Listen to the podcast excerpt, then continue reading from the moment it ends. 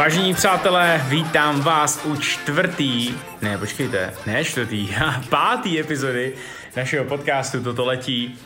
Našeho podcastu One Life, který je tady, aby ti pomohl s tou nejlepší životní transformací v rámci fitness, výživy, tréninku, regenerace, mindsetu.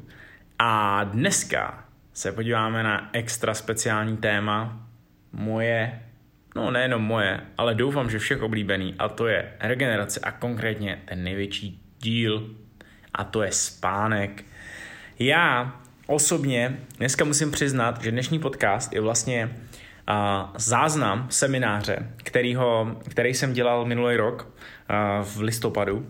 A díky tomu, že jsem v tu chvíli se hodně ponořil do tématu spánk, spánku, a uh, uviděl jsem tě, tam strašně moc spojitostí, nejenom s tím, jak lidem pomáháme tady měnit se, uh, měnit jejich postavu, měnit jejich životní, životní styl, měnit jejich výživu, ale jak spánek ovládá strašně moc věcí v tom životě a já bych se nebál tvrdit, že úplně všechno.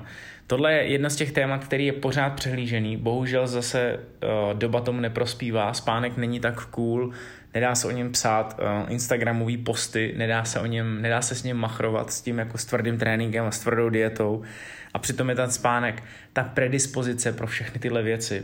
Takže já jsem dlouho zvažoval, jestli vůbec budu dělat seminář nebo teda uh, podcast přesně na tohle téma speciální znovu, ale uvědomil jsem si, že v tu chvíli jsem v tom tématu byl tak skvěle ponořený a měl jsem tam tolik detailů, který bych teď zase dlouho připravoval zpátky a určitě bych ten obsah takhle kvalitní zpátky nesložil, tak dneska to bude opravdu čistá nahrávka semináře, který je ale absolutně bezkonkurenčně nejlepší to, co si myslím, že o spánku se můžeš dozvědět, protože je to dlouhý, budeme se tady bavit o nějakých skoro dvou hoďkách, ale podcast, jak jsem říkal, dlouhoformátový věci dávají smysl.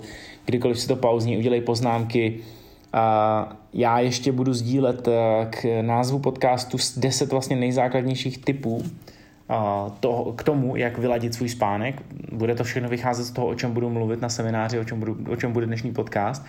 A Nenech se odradit trošku horší kvalitou audia, protože uh, udělal jsem maximum pro to, abych z toho vlastně video záznamu, který jsme, po, po, který jsme udělali z toho semináře, aby jsem z něj vytáhl jenom tu audio stopu a snažil jsem se ji co nejvíc vyčistit, že zkus zvládnout ne tak skvělou kvalitu, jako třeba používáš nebo jako jsi zvyklý na tady těch klasických podcastech, ale bude to stát za to, uh, užij si to a dej mi vědět, jak ti téma spánku pomohlo transformovat celý tvůj život, protože pokud si ze spánku uděláš prioritu, řeknu ti jednu věc, kterou opakuju na semináři, která se mi strašně líbí, která by v tobě měla rezonovat každý den.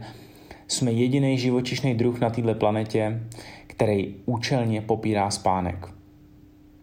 A tady nechám takovou pauzu, protože je strašně smutný, že si myslíme, že když budeme mít spát, zvládneme víc práce. Já si myslím, že tohle tvrzení je mnohem lepší otočit a přesně to, co řekl autor knížky Matthew Walker, který napsal neuvěřitelně perfektní knížku Why We Sleep, kterou doporučuji všem, kteří se do toho tématu chtějí ponořit ještě hlouběji. A říkal, a my vlastně nezvládáme tu práci v tom kratším čase, protože nespíme. Takže když budeš víc spát, tu práci, kterou si myslíš, že jinak nezvládneš, zvládneš mnohem rychlejš a proto budeš mít čas na ten spánek. Takže spánkem všechno začíná, spánkem všechno končí. Běž si lehnout, usní u podcastu, tady to je to absolutně povolený, pojď si to užít a zase, když budeš mít jakýkoliv otázky další doplňující, neboj se na mě obrátit na Instagramu, na Facebooku, na mailu, budu moc rád za jakýkoliv připomínky, tohle téma absolutně žeru, takže kdykoliv tě bude cokoliv zajímat, dej mi vědět a pojď si to užít, jdeme na věc. Takže, vážení přátelé, já vás tady vítám na dnešním semináři všichni, já jak koukám, tak většina z vás mě bude znát takže vám nebudu nic říkat o mě nutného nic. K dnešním semináři bych chtěl říct následující. Za prvý jsem strašně rád, že jste tady, protože tohle je věc, kterou by měl slyšet úplně každý. A uh, mým cílem teď je trošku dělat v tomhle směru takovou jakoby osvětu, protože vím, že je to extrémně důležitý pro kohokoliv, kdekoliv a kdykoliv. A za druhý, čau! A Mlejda Šidle. Tak když budete šikovní, tak určitě něco vymyslíte dalšího to a je zvědavost. A za druhý vám chci říct dneska, jedeme old school formátem, uh, flipchart, Uh, 3 milion mých poznámek na 50 stránkách, pár záložek, které to budu vracet. A já právě jsem to, jsem strašně rád, že to dělám takovýmhle stylem, protože to, tam bude spoustu prostoru k diskuzi. A já mám to téma teď nějakým způsobem jakoby na, na, nastudovaný a zajímaly mě tam, nebo načerpal jsem z toho strašně zajímavé věci, které sám budu snažit předat. A bude to, nebude to tak ucelený jako jakýkoliv jiný seminář, ale má to takovou posloupnost, takže zkuste být trpělivý, já si k určitým tématům dostanu.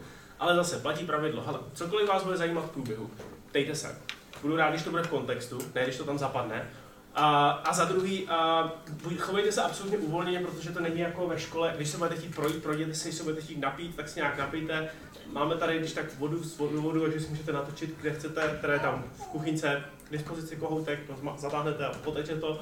A, a máme záznam, takže kdo bude chtít, uh, nebo všichni, kdo budou chtít, budou mít dispozici záznam z dnešního semináře.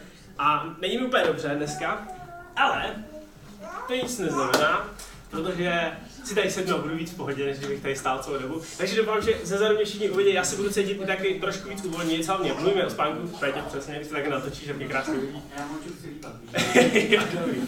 a, a já chci, aby ta, ta, ten seminář byl právě takový hodně uh, pohodový, jo, protože tohle je téma, který je docela takový uspávací trošku ten spánek, ale já chci, abyste si z toho odnesli něco fakt hrozně zajímavého.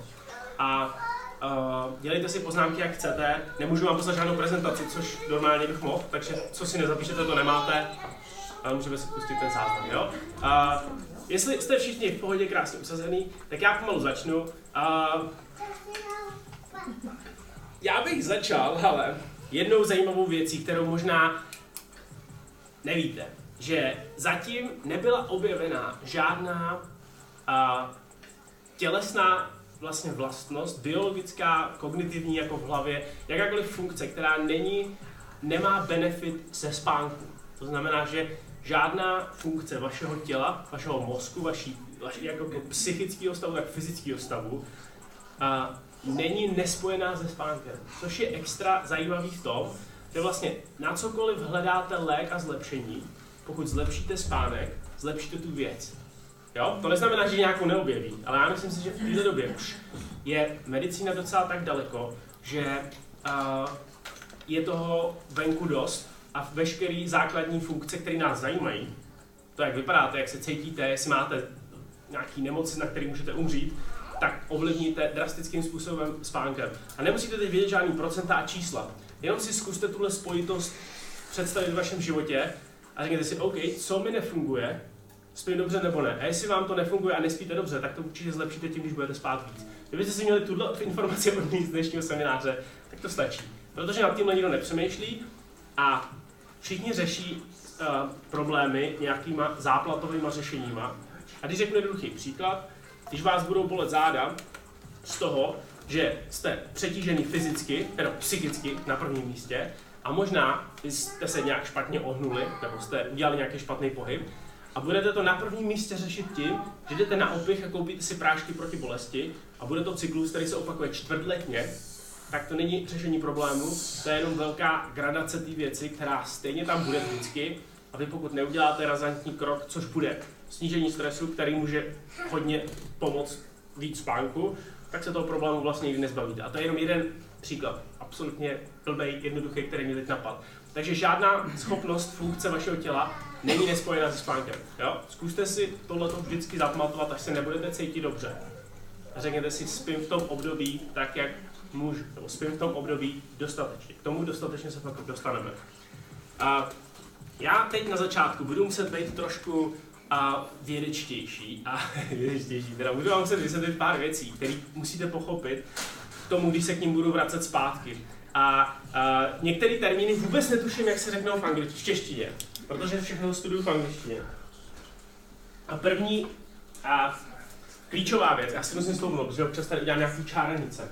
A, se jmenuje váš 24-hodinový cyklus, který mu se říká v angličtině uh, circadian rhythm, což neví nikdo, jak se to řekne česky? Je to nějaký 24-hodinový cyklus, který ovlivňuje následující věc. Přes den máte úroveň energie, že jste čilí, bdělí a večer cítíte útlum a chce se vám začít spát. Takhle to ve výsledku funguje jednoduše. Jo? Tenhle ten rytmus je nezávislý na tom, jestli spíte nebo ne. Jo? To znamená, že každý den jste v určitých hodinách nahoře, jakože můžu být vzhůru, můžu pracovat, můžu dělat věci a pak jste dole. Jo? To znamená, vaše tělo automaticky vás potřebuje uspat, že příroda to tak vymyslela, aby vám ten spánek pomáhal, abyste si nešli lehnout, když sám chce, ale abyste si šli lehnout, když to tělo vám jasně říká, jdi si lehnout. Jo? A tady chci zase říct jednu zajímavou věc. Jsme jediný živočišný druh uh, na světě, který úměrně potlačuje spánek, a ještě pro důvody typu chci být efektivní nebo chci udělat víc práce. Jo? K tomu se za chvíli dostaneme, je to absolutní blbost, jo? ale k tomu se za chvíličku dostaneme. A, takže tohle je základní věc, kterou musíte pochopit. Ten rytmus funguje pořád takhle. Já vám ho tady právě chci nakreslit, ono budu tady kreslit. Vám, že moje kreslící schopnosti jsou neuvěřitelné, takže... A, teď, hele, si to představíte. Tohle je 24 hodin, takže je asi jasný poznat, co se děje. Tady bude nějaká třeba třetí ráno, tady bude nějakých 13, 14, záleží, to, u každého je trošku nějak posunutý, tady bude zase třetí ráno. Takže tím můžete jasně vidět, že ten rytmus se posunuje. Tady jste nejdělejší, tady přichází zase útlum. A takhle to funguje, nehledě na to, jestli spíte nebo ne, jo? Což je zajímavý. Jo? To si pak vysvětlím, až se budeme bavit o nějakých 24 hodinových be, bezspánkových uh, takových těch all, all nighterech, jestli znáte ten termín, to se to říká česky, když nejdete spát a pracujete a druhý den děláte jako, že jste spali, víte co, že nepotřebujete spát. Tak, uh, každý má trošku jiný tenhle ten rytmus a právě v tom je zajímavý hele, jedna věc a tohle je zase pro mě gigantický objev, který jsem já nevěděl vůbec, vůbec netuším, proč nám to nikdo nikdy neřekl, že tenhle rytmus je nastavený z velké míry geneticky. Takže tím pádem je zajímavý toto, hele, 40% z nás je tady, počkej, je tady, ukážu kde, jsou raní. Sorry, obráceně. Já mám komplikovaný.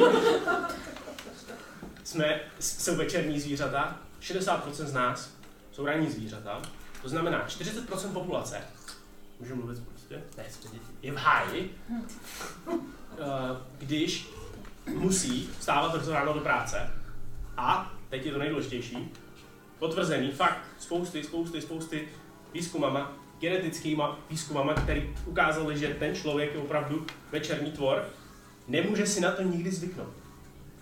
Zkuste tohleto teď vstřebat, tu informaci. Až vám někdy někdo řekne, jo, pojď v pět ráno, to, jsem, to stávám už 10 let, já jsem v pohodě, ty si na to za pár let taky zvykneš, nebo za pár týdnů, no. To vždycky říkali v prací, ve kterých jsem byl předtím, a vždycky jsem málo umřel. Jde o to, že já o to o sobě vím, že ráno nejsem úplně nejefektivnější a někdo o sobě ví, že není večer úplně nejefektivnější a tím jednoduše poznáte svůj typ. Jo? Takže je to skoro půl na půl, ale teď vidíte zajímavou věc, že tahle tam doba podporuje ranní vstávače když si představíte velký lidi, kteří jsou hodně teď vidět, typ třeba Dwayne Johnson, jestli víte, kdo to je, ten velký potetovaný, velký herec, fešácký, který ho Anet má strašně ráda, tak ten stává půl čtvrtý ráno, protože mu to strašně vyhovuje a udělá spoustu práce a jde spát, řekněme, v 9-10 večer.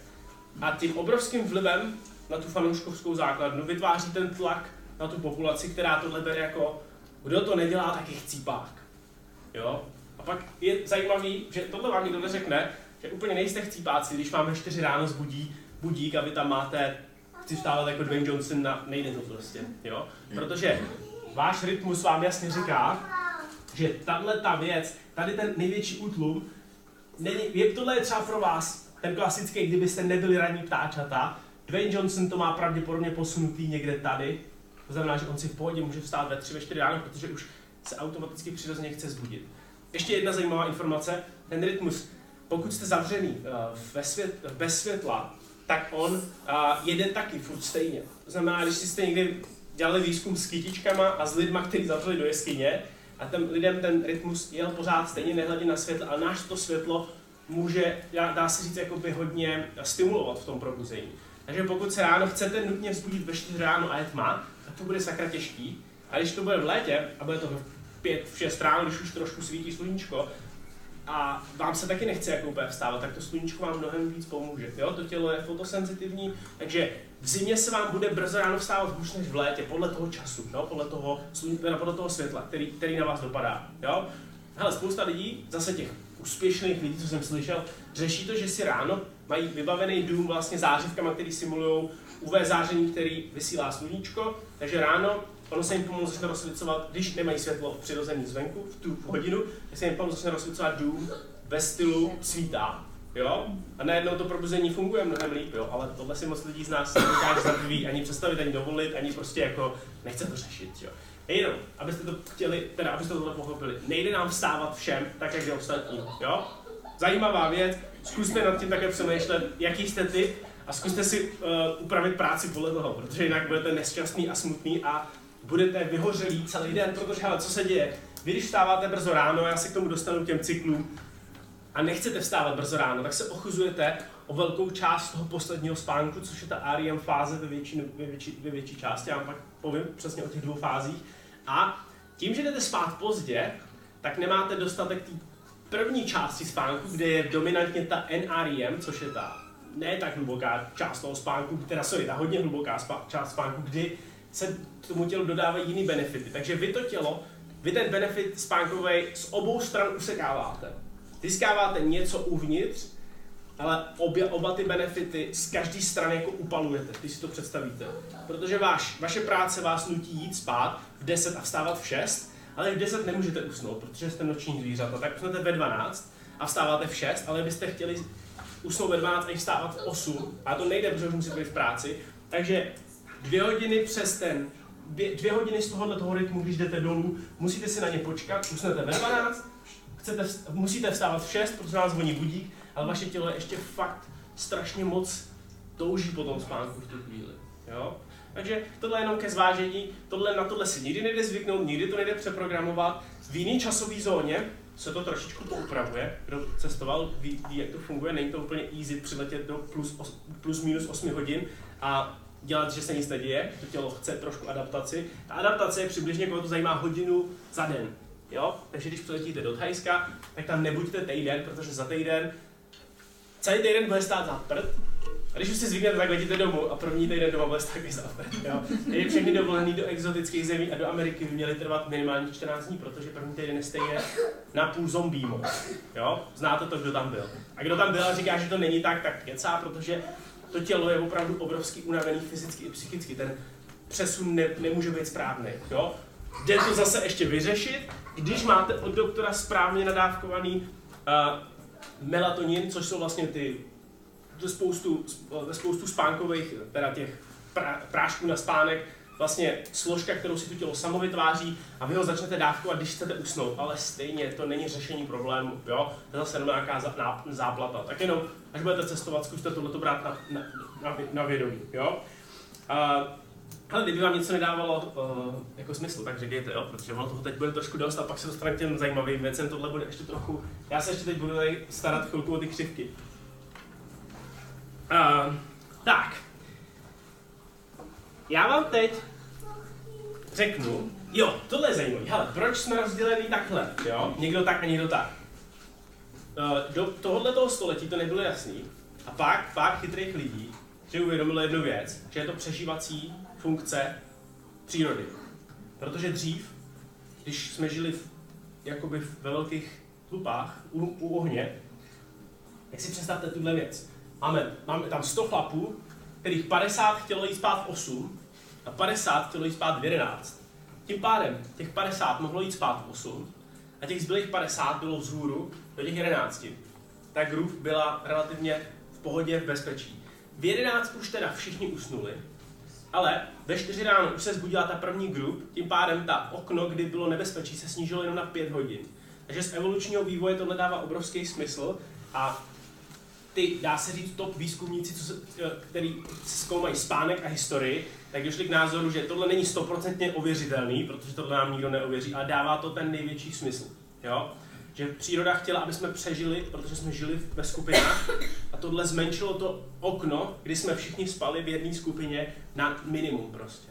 Jo? Takže tohle je zajímavý taky jakoby vědět, protože je to docela dobrý, protože přesně takhle i zvířata, zvířata taky vám neusnou dvě puch, přímo naraz, jo? Je to oddělený a ve smečkách, oni to zkoumali i na zvířecích smečkách, jako na uh, lvech a na uh, vlcích, a ty taky usínají postupně a zase zbouzí postupně, ale málo kdy spí všichni, určitý fáze spí všichni, ale krát, je to krátká doba. Jo? Takže je to zajímavý jakoby, nástroj přírody, který nás pravděpodobně udržel naživu a jsme tady i teď. A teď, a já mám do tyhle křivky, teď nakreslím ještě něco zajímavého. A to už bude poslední vědecká taková věc, která ale jenom chci, abyste si uvědomili, protože kofein je trošku je to spojený s kofeinem, že všichni, všichni nás určitě baví pít kafe a tyhle ty věci. Takže já vám ukážu, jak moc uh, se pracuje s hormonem, který se říká adenosin. A adenosin je přesně ten hormon, který tělo vyplavuje, aby vám tenhle ten cyklus fungoval správně. Adenosin je hormon, který vašemu tělu říká, to je taková ta urgence spánku. Jo? Hele, a teď, když si představíte toto, tak bych vám to sakra předvedl. Uh, vstáváte někde tady, tohle hele, úplně jiná křivka, řekněme, že vstáváte 7.0, jo? Tady je 7.00. Ten hormon, jestli, jestli, jestli tohle jsem chtěl přesně udělat, tak asi tak tohle udělá.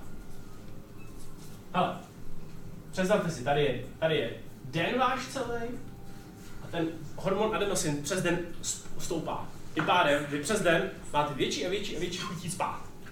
Pokud si nedáte kofein. A kofein, hele, udělá jednu věc, zajímavou.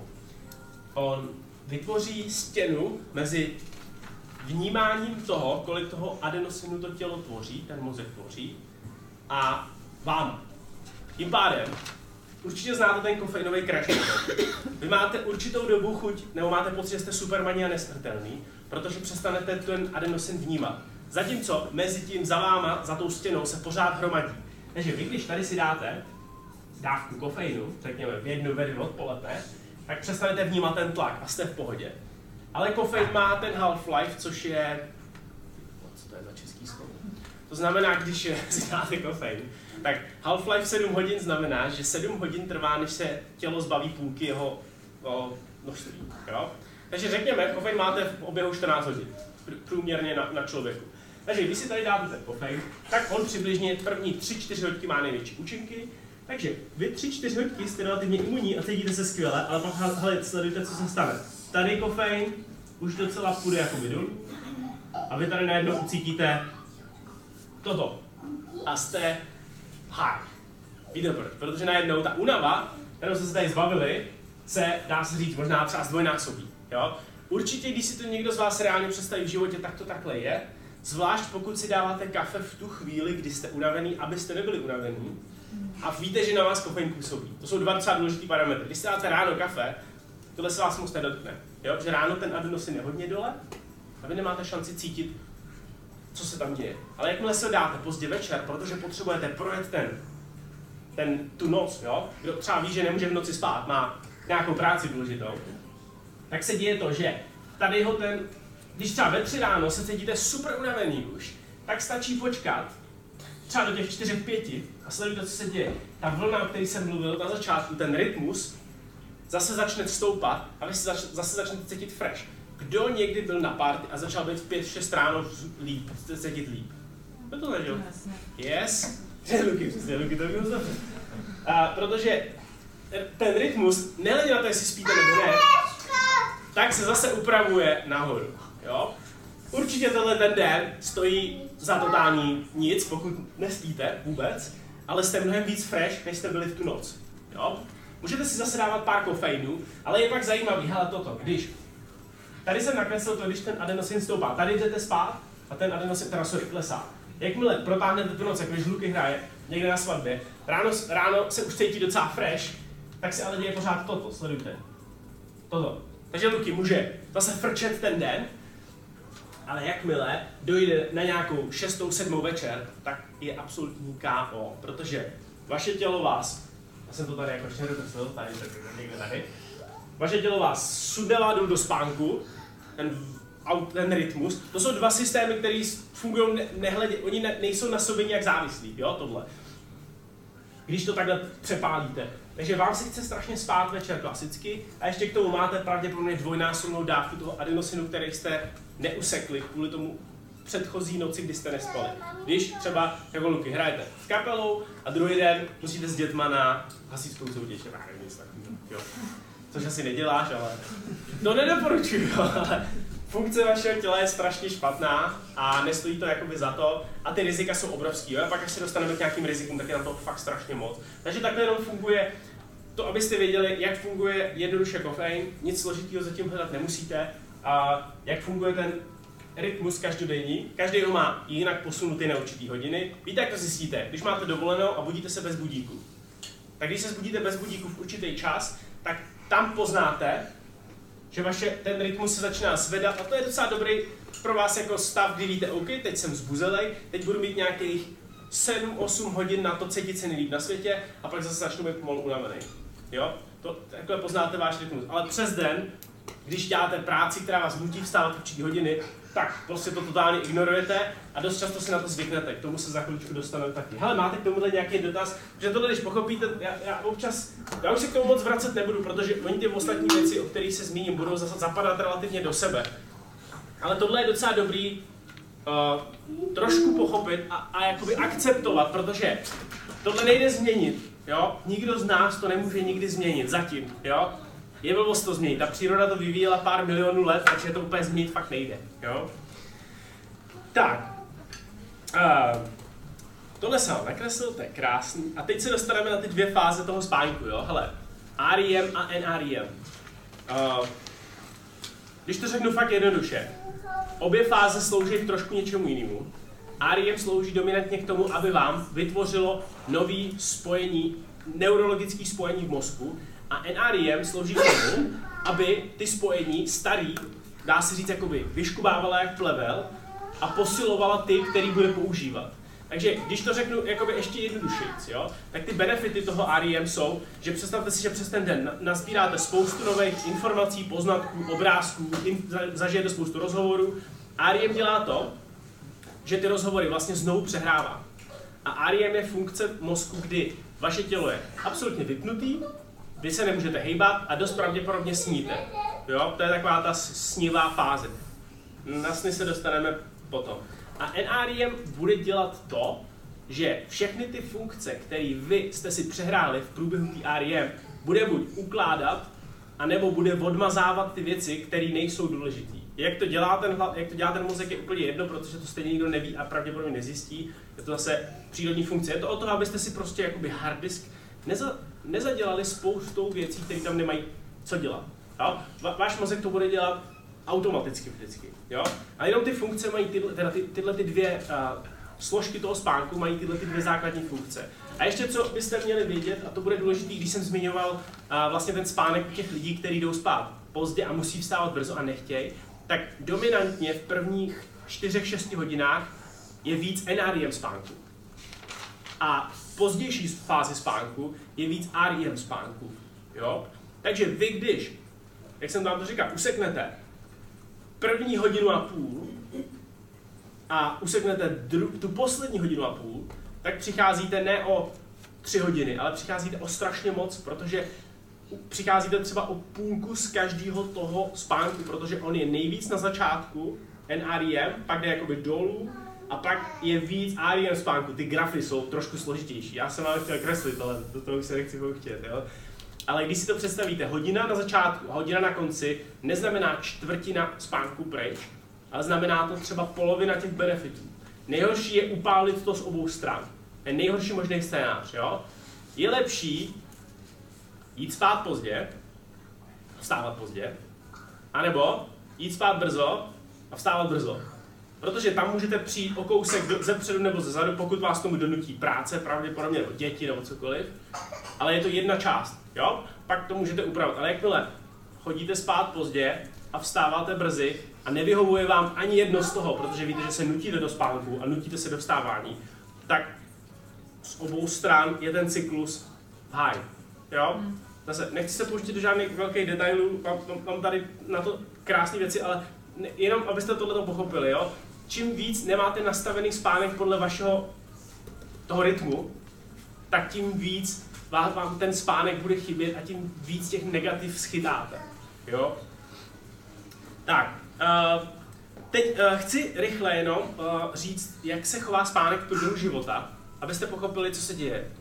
Uh, když se narodí dítě, když je, dá se říct, menší, pak, pak když je pubertě člověk a pak když je dospělý a starší. Ale na začátku a víte to asi sami, že ty děti potřebují extrémní množství spánku, nebo extrémní. Průměru do toho půl roku, to dítě spí třeba 14 hodin, jo, měl by spát tak nějak 14 hodin, a ono to tak jako i je, že jo, většinou. A zajímavý je, a nedá zase se to nějak změnit, to dítě spí takzvaným polyphasic sleep, což znamená, ono nebude spát v kuse 14 hodin. Jo, to jste všichni zažili, kdo má děti. To dítě spí průměrně dvě hodiny a pak stává, a pak zase hodinu a půl stává. A je to v pořádku, jo, takže Nedá se s tím nějak bojovat. Ono ještě nemá správně nastavený ten rytmus, takový ty hodiny, který to řídí. A půl roku se jim to teprve vyvíjí. A a tohle je teda důležité zase jenom akceptovat a já vím, že když jsme měli třeba malou Lilu, tak kolem nás hodně mám řešilo, jestli je to prostě OK nebo ne, že některé dítě spí víc v kuse, některý méně v kuse. Je úplně v pohodě, když to dítě se fakt zbudí každou hodinu, protože je to absolutně přirozený vývoj.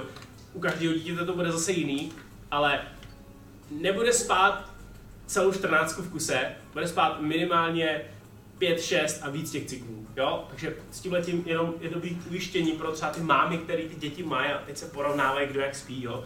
Čím víc, dá se říct, tím je to přirozenější. Jo? Co je jak samozřejmě horší v noci, stávačky, ale je to bohužel ta součást. Jo? Pak, když ten uh, věk u toho dítěte roste, tak se za prvý ustaluje ten cyklus, to si můžete všimnout, a naše Lily je teď rok a půl a kousek, a už spí místo dvakrát denně jenom jednou denně. A v noci dá tak 11 a přes den dá tak 2, 3, takže je pořád někde u těch 13, 14, jo, což je úplně super. A z těch dvou nebo třech spánků přes ten den už je to teď jenom jeden. A víte, že děti spí, já nevím, do třeba kolika, 6-7 let, kdo má větší děti, ví to tak nějak, pokud nespí, nebo ještě spí pořád dál.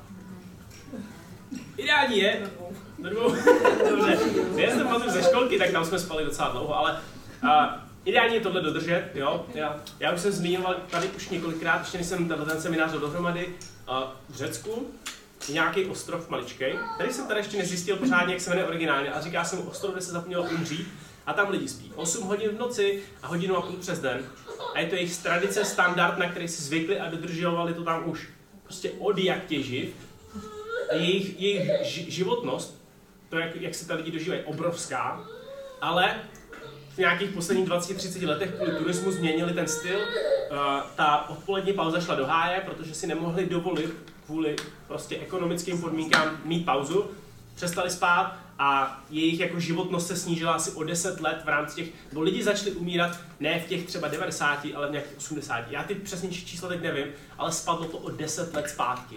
Jo? Protože ty starší lidi, kterým bylo těch 70, a měli umřít v 90, tak umřeli za těch 10 let, ne za těch 20, protože to pro ně bylo nejvíc uh, choulostivý období, jakoby v tom, jo? Takže když vezmete vaši babičku, která je zvyklá spát 9 hodin denně a řeknete, teď bude spát jenom 8, tak pravděpodobně useknete 10 let života. Dost pravděpodobně.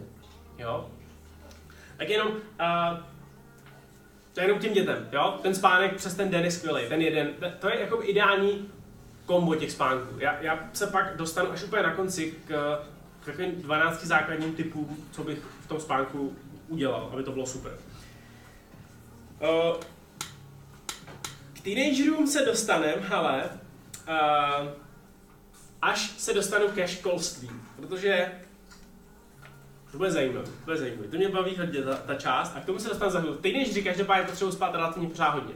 Jo? Ty by se měli pohybovat někde kolem 10 na 11 hodin někdo. Jo? Standard. 9 až 11. Tam se nedá říct přesně, tohle je dobře, tohle je dobře, tohle je dobře, ale rozhodně by měli spát ještě vodost víc než dospělí. Akorát, že dospělí si myslí, že by měli spát nějakou hodinu a ty by měli spát taky ještě o dost víc, jo. A pak relativně se to ustaluje na 7 až 9, pokud chcete vidět nějaké ty čísla, až do smrti, jo. Pokud právě důchodci říkají, že, můžou, že jim stačí spát jenom 5 hodin, tak bohužel je to i někdy přirozený vývoj toho organismu, který už ten spánek ne, ne, ale on si zvyká na ty ne, nestandardní podmínky, které nejsou, nejsou tam správné podmínky v ložnici, v tom, životu, v tom životě byly nějaký třeba tlaky z těch, z těch zaměstnání, který ten organismus naučili bohužel se adaptovat na těch málo hodin, takže ty důchodci, kteří spí 4, 5, 6 hodin, tak mají zase mnohem menší životnost, to řeknu jako takhle blbě, já nevím, to říká hezky, ne, nedožijí se tak dlouho a mnohem horší kvalitu uh, toho, toho, toho, života, který, který mají. A neznamená to, že je to standard spát 5 hodin. Jo? I WHO, organizace, jak se jmenuje česky, o, eh, zdravotnická organizace, když se podíváte na jejich tabulky, oni mají ty nej, nejlepší, nejpřesnější data, tak 7 až 9 je od 18 do smrti uh, přirozená, jakoby nejlepší dávka pro kohokoliv, jo? 7 až 9, kdo spí třeba 8-9 hodin, jo? A kdo spí 8-9 hodin, když je starší, nebo málo lidí, nebo dost lidí spí méně, když je starší, jo? A tam právě je pak problém. Tak, uh, hmm.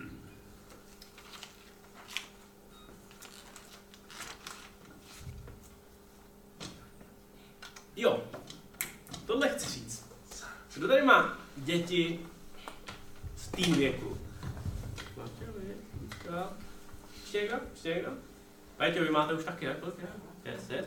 Ale, uh, tohle chci říct vám, protože to je zajímavé. Já se na to těším, až to bude mít Lily, protože jí to musím dopřát. Ty, těm teenagerům, to se zvednu na to.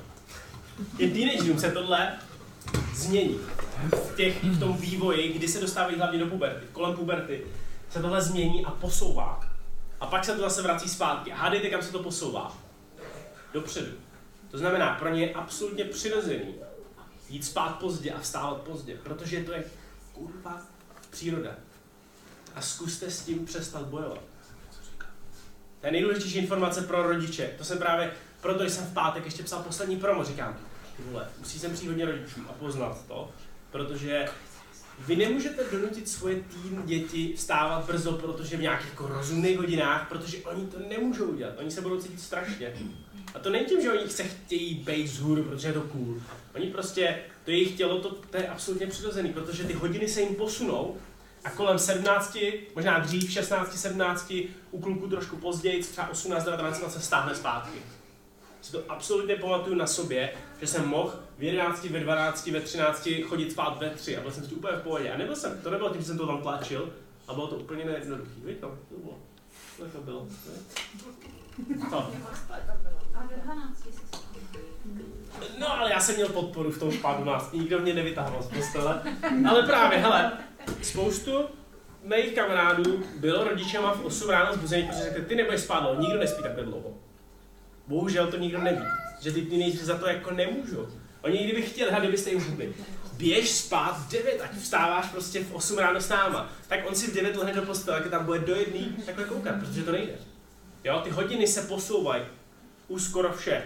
To je strašně zajímavý fakt. Je to zase evoluční standard, se dá říct. Jo? V té pubertě se trošku mění i ty, ty funkce toho REM a NREM, nebo se přelejvají, protože tam přichází hodně funkcí sem, to znamená, že se víc, eh, je tam víc REM toho spánku, který pracuje s tím mozkem, a pak zase v nějakých 18-19 bude převažovat víc NREM. A dokonce se to přesune do poměru 80-20, což je takový standard u dospělých a už to potom drží na 80-20. Jo? Zajímavé, že na začátku života je to jako u dospělých skoro. Protože to dítě se potřebuje vyvíjet hlavně pohybově, takže tím pádem je tam většina NREM fáze spánku. Když to dítě začne uh, právě uh, procházet těma, uh, těma tím, prost, tím obdobím té puberty, tak se to přelívá do té REM fáze, kde je potřeba vyvinout tady ten mozek, to znamená, že to dítě se vlastně stane samostatným, nebo jako to zvíře, protože jsme savci, zase u těch zvířat je to stejný. A když to dítě je vyvinutý a už je z něj dospělý člověk, to se přelivá zpátky a dominuje tam ta NREM fáze. Proto i dochází k posunu toho cyklu a váš teenager doma bude chtít chodit spát pozdě a vstávat pozdě. A až...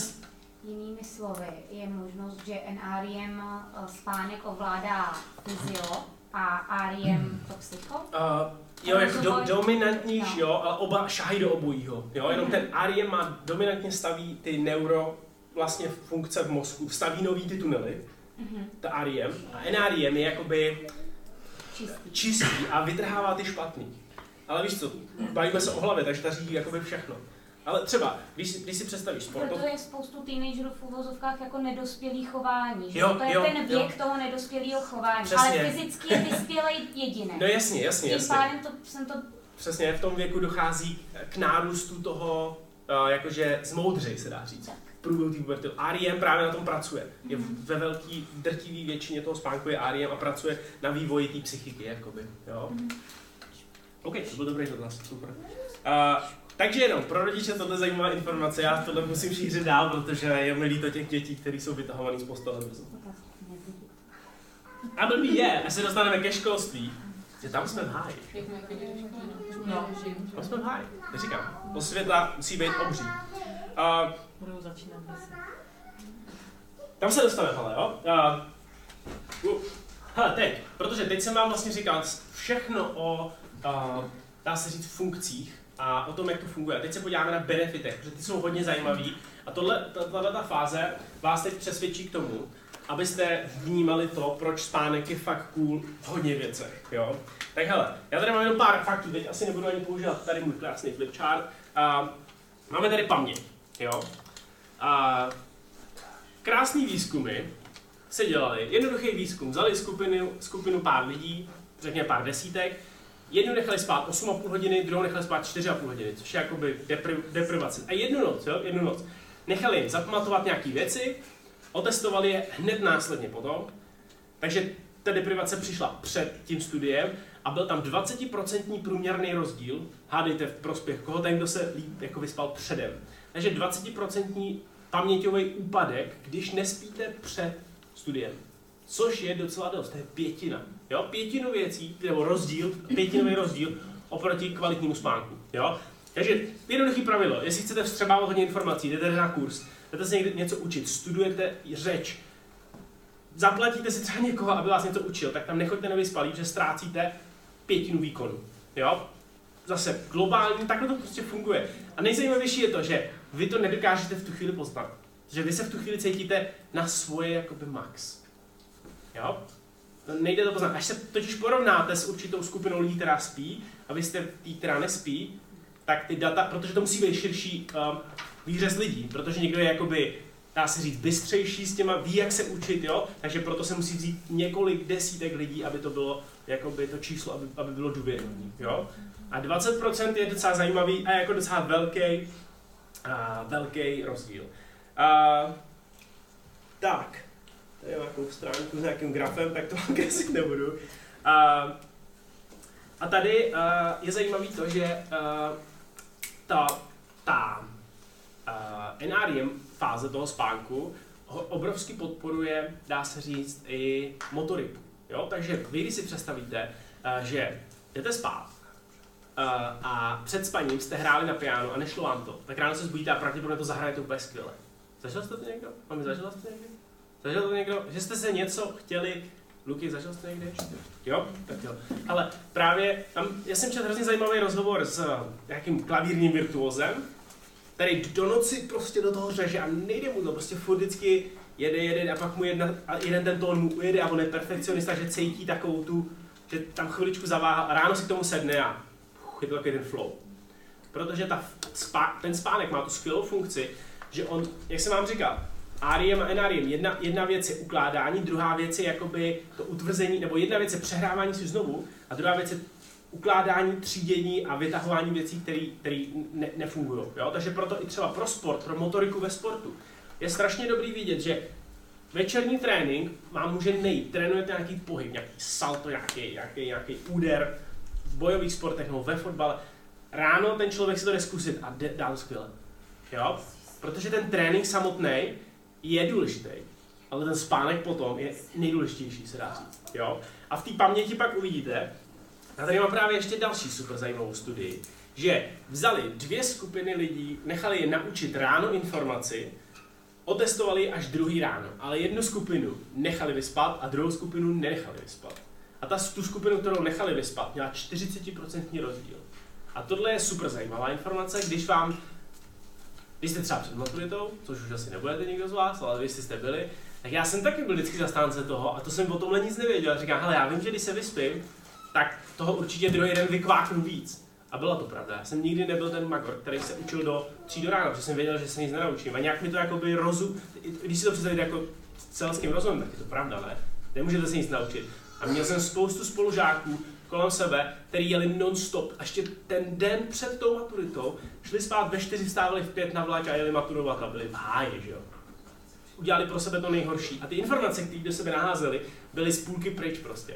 A já jsem se je naučil do 8 do večera, pak jsem šel koukat na fotbal třeba, jo. Že dávali se na mistrovství světa, jsem maturoval, to bylo, to bylo těžký. Uh, takže jenom tohle, jo. Hele, spánek před, 20% rozdíl. Spánek po, ještě důležitější rozdíl. 40% rozdíl. Takže trénink nebo utvrzování informací je důležité, že jo? Bez toho se nic nenaučíte.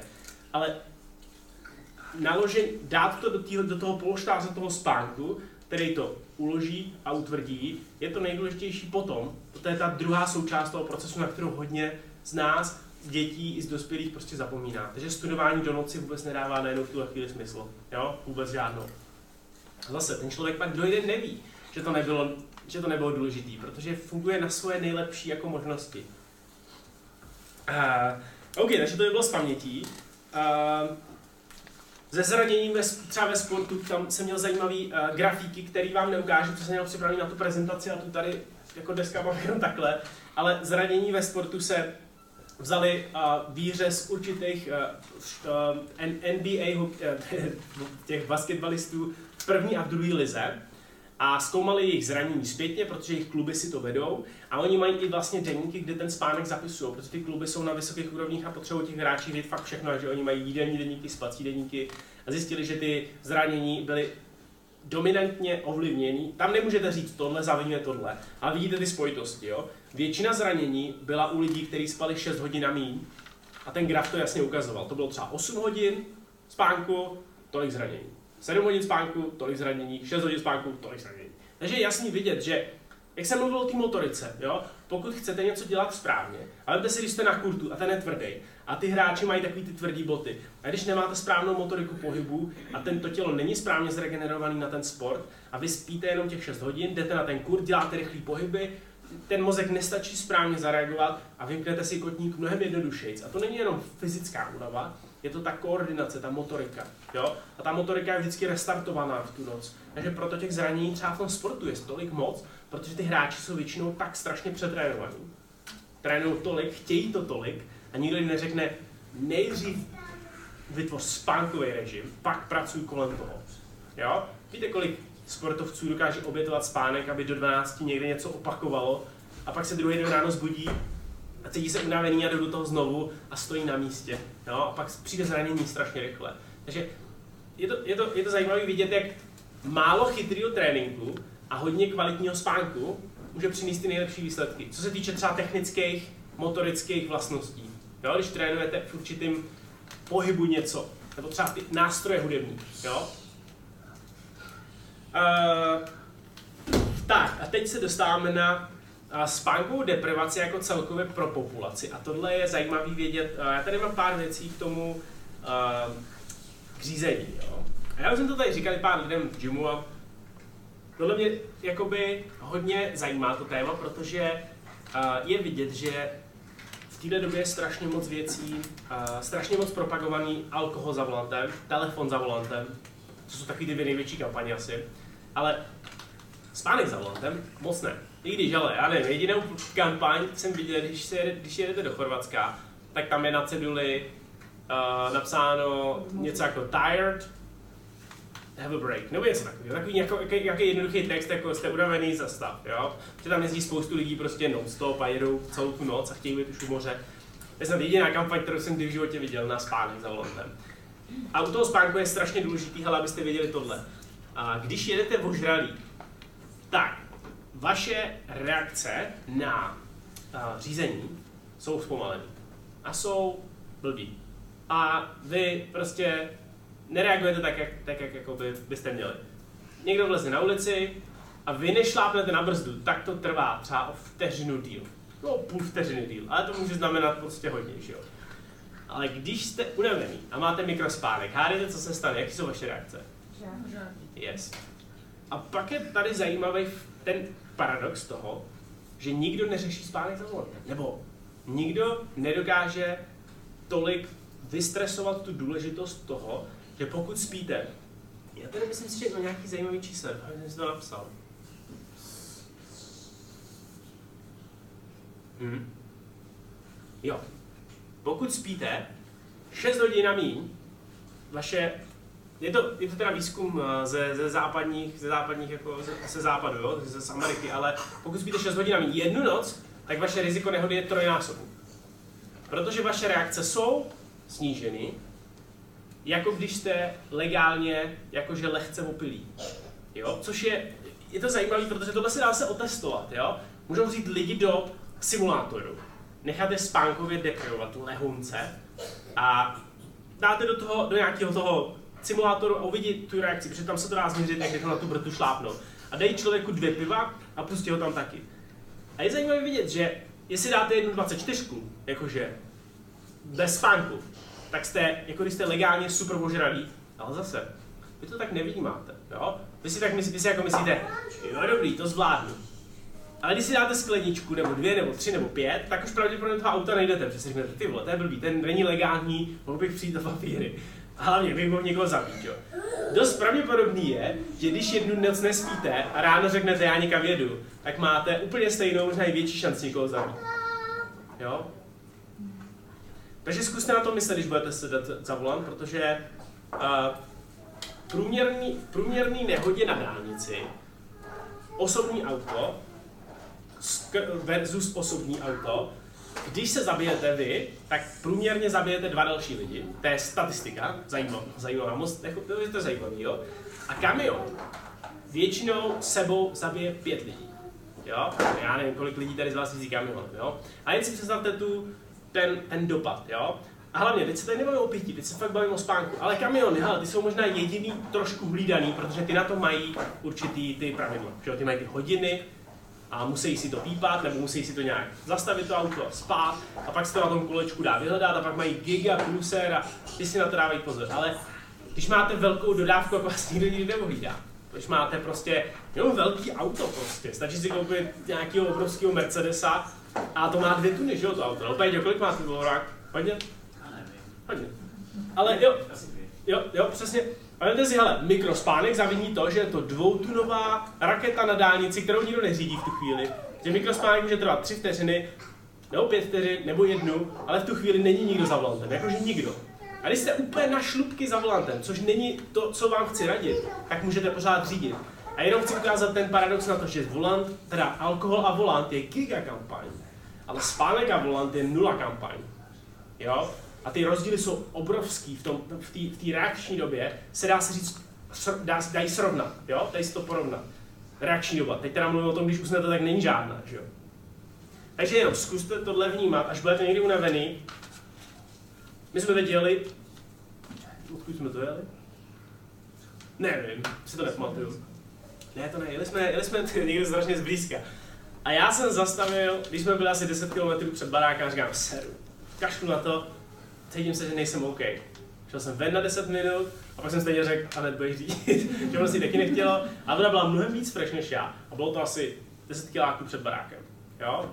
Já vím, že jsme zrovna nikam nespěchali, ale v tu chvíli byste si řekli, jo, to už dojedu, to je taková ta. Ale hele, udělal jsem to hlavně kvůli tomu, že jsem studoval teď tyhle věci. A říkal jsem si, ty vole, to je mazec, jo. Takže až povezu někdy Lily na nějaký kroužek, nebo až ji povezu tamhle k Péťovi do školky, tak radši přijedu o půl hodiny pozdě a radši si někde stoupnu. Co, co hele, co můžete udělat? Zase dát si kofein, ale ten zabírá až za půl hodiny a vytvoří vám malý okno, při kterým to lehce jako ojebete, jo, jakože to ošálíte a není to ono. A nejde to, ta, ta únava, kterou už cítíte, ta, ta spánková deprivace už nejde stejně jak někdy vrátit zpátky jenom spánkem. Jo? Takže A ani žádný, jídlem se to nedožene. Na někoho kofein nezabere, ale cukry jsou docela dobrý motor, ne? to jo, no, akorát, že tím cukrem jenom Hele, jako někoho uspí, ten hype je, ale víš to, ty, to je zase pořád nějaká záplata. Ten, ten, insulinový nášup je velký, ale to pořád nemění nic na tom, že to, je ještě, to má ještě kratší životnost než ten kofein, že jo? Hmm. Kofein ti aspoň drží pár hodin, tenhle ten insulinový crash je půl hodiny, hodina. že? no třeba něco takového. Ale stejně, ty jsi taková ta jakože unavená, ale zapnutá, víš co, to je takový to, že kolem mě každou chvíli ten mozek tě může vypnout, víš. Ty pruhy, to je největší uspávadlo dokázaný na světě. Když jdeš v noci autem, to je normálně... Jo, jo, jo, přesně, ještě světla, občas tam kamino a si takový to šu, šu, šu, šu, šu, šu. To je prostě... To je bomba. Úplně jednoduchý uspávač, jako nej, nej,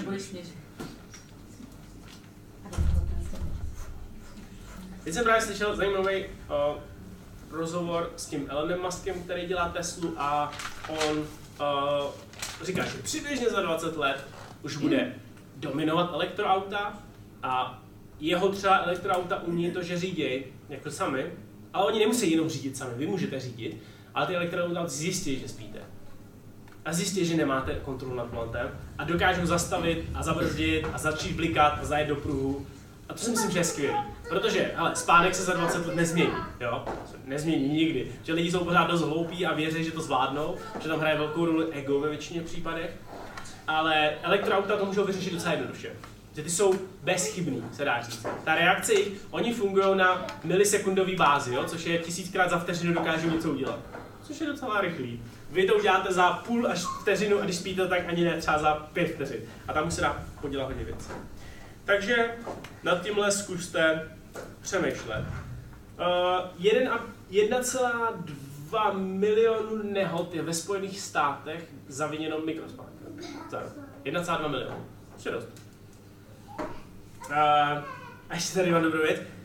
Když byste vzali procento populace, který dokáže přežít na 5 až 6 hodinách spánku a dokázat mít všechny ty benefity, které vy klasický, jako my klasický lidi máme z těch 7-8, a to procento byste zaokrouhlili na celý číslo, tak je to nula. To znamená, že těch jedinců je minimum. To znamená fakt jako, fakt jako minimum. Jakože třeba stovky po světě. Takže když někoho poznáte, potkáte a řeknete tam, já jsem v pohodě, já spím pět hodin a, a stačí mi to, a nepotřebuji spát víc a už takhle funguje rok, tak bohužel ten člověk má pravdu. On funguje tak rok, to tělo bude fungovat, ale bude fungovat pravděpodobně do jeho 40. roku. Jo? To je ten největší průser. Když jste spánkově deprivovaný, nevíte to. Nemůžete to vědět, protože ta únava je za chvilku pryč, protože tomu tělu začne překážet, protože vy stejně fungujete a ono řekne, OK, víc nedostanu, já se tomu přizpůsobím. Tím pádem odsekává všechny ty funkce, které jsou pro vás skvělé, přestává se starat o vaše tělo a drží vás jenom naživu v těch nejkritičtějších podmínkách, ale vy to nevíte, protože se v tu chvíli cítíte na svůj standard úplně v pohodě. Takže když řeknete, že vám stačí málo spánku, tak pravděpodobně si lžete přímo do ksichtu, protože stovkám lidí na světě stačí 6 a méně hodin spánku, aby měli klasický benefity, klasický, jo, jak říkám klasický, 7 až 8 je minimum, 8 až 9 je pro většinu populace takový ten standard, když se začnete cítit fakt dobře. Mm, jo a hlavně uh, většina myšlenek na sebevraždu pochází od lidí, kteří mají za prvý nějakou spánkovou chorobu, ale dost často ani mít nemusí, jenom jsou spánkově deprivovaní, protože si proto rozhodli. Jo, jak říkám, někdo spí pět hodin denně, když to táhnete takhle měsíc, dva, tak si na to relativně docela rychle zvyknete. Jo, kdo to zažil, ví asi o čem mluvím. A mohli jste si říct, ty já šetřím tři hodiny za den, skvělý. A už jste zapomněli na to, jak jste se cítili předtím. Jo? Tělo v tomhle tom je bohužel adaptabilní. Tak, teď, hele, tohle je spánek a uh, naštvanost. Já jsem o tom vlastně točil nedávno video, ale tam jsou dvě zajímavé věci. Hele, za první, když jste spánkově deprivovaný dlouhodobě, uh, máte obrovský, máte velký, velkou pravděpodobnost k obrovským uh, náladovým takovým těm převratům. Znamená, že se cítíte skvěle a najednou se cítíte, že chcete umřít. Jo? Jestli tohle někdy cítíte, tak si s vámi uvědomte, kolik jste spali za posledních pár dní hodin. Jo? A funguje to i tak, že jste prostě emočně nestabilní. Jo? Že jdete, smějete se a najednou máte chuť brečet. Takový ty fakt mood swings, se tomu říká. Jo? To je jedna věc. Druhá věc, když jste ne, nedospalí, jste spánkově deprivovaný a myslíte si, že nejste, tak uh, nevnímáte správně, váš emocionální kompas se tomu říká, nefunguje správně, on se přes tu noc neresetuje, právě většinou díky té REM fázi. On nefunguje, protože vy se dostanete do situace, která je pro vás uh, standardní. Řekněme, že potkáte na ulici člověka, který do vás strčí, a vy vidíte, že se stejně nekouká, tak no, je, dobrý, dobrý, sorry. Zatímco, když jste nevyspali, tak vás někdo strčí a máte pocit, že ten člověk to dělal schválně, a že je nějaký idiot, začnete na něj nadávat a začnete tu situaci mozek ji vyhodnotí jako rizikovou, jakože hrozbu. A pak se na vás někdo usměje a bude na vás strašně hodný v obchodě A vy pak přijdete domů a řeknete třeba, ty, ty prodavači, no, jsou to taky jako normální, no. Protože vy, váš ten kompas se automaticky začal přepínat do toho rizikovějšího módu.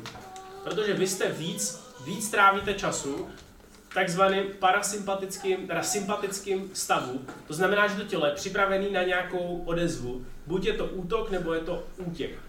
A vy v tu chvíli, když na vás někdo promluví, tak vy se automaticky stáhnete a řeknete si, ty vole, to je nějaký průšvih.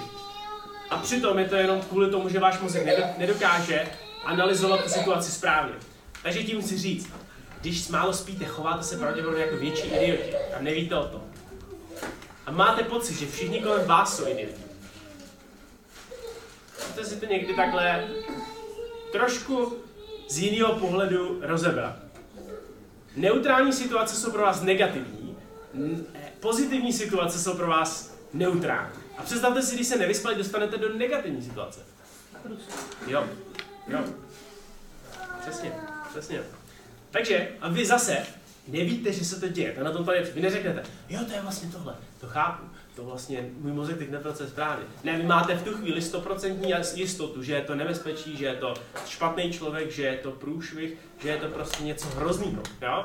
Nejde to zastavit, jo? To nejde zastavit, dokud nespíte správně. Ehm, A teď krátce o spánku a nemocích. A jenom fakt krátce, protože hele, to tam toho strašně moc, ale hele. Um, srdeční onemocnění. Jo? A jak to třeba funguje u chlapů hodně, ale u ženských, ale u chlapů dominantnější, protože oni mají víc růstového hormonu a růstový hormon se vyplavuje hlavně v noci. A pokud toho spánku není dostatek, tak ten růstový hormon je nej, jeden z nejlepších léčitelů. Za prvé stavitelů, když chlapi chtějí stavět svaly, tak je to super věc, bez něj to moc nejde, ale i léčitelů. Tím pádem on se stará o to, že veškerý ty sračky... Jo, děti to teď, jo. Uh, to trefil v tu chvíli, to je správno. Veškerý ten odpad těch velkých tepnách, ten růstový hormon dokáže díky jednoduchým procesům hodně vyčistit. Tím pádem, hele, nejjednodušší, co vám tomu můžu říct, je, že když málo spíte, máte mnohem větší šanci získat nějakou srdeční chorobu, protože to kornatění, nebo jak se tomu říká, kornatění, jo, tak uh, toho odpadu se tam prostě hromadí. Aha, a jed, te, to NRI, jak jsem říkal, který čistí to tělo a opravuje všechny věci, tak to dělá hlavně v noci. Hlavně v noci jako mobilizuje ty síly na to, aby se to dělo.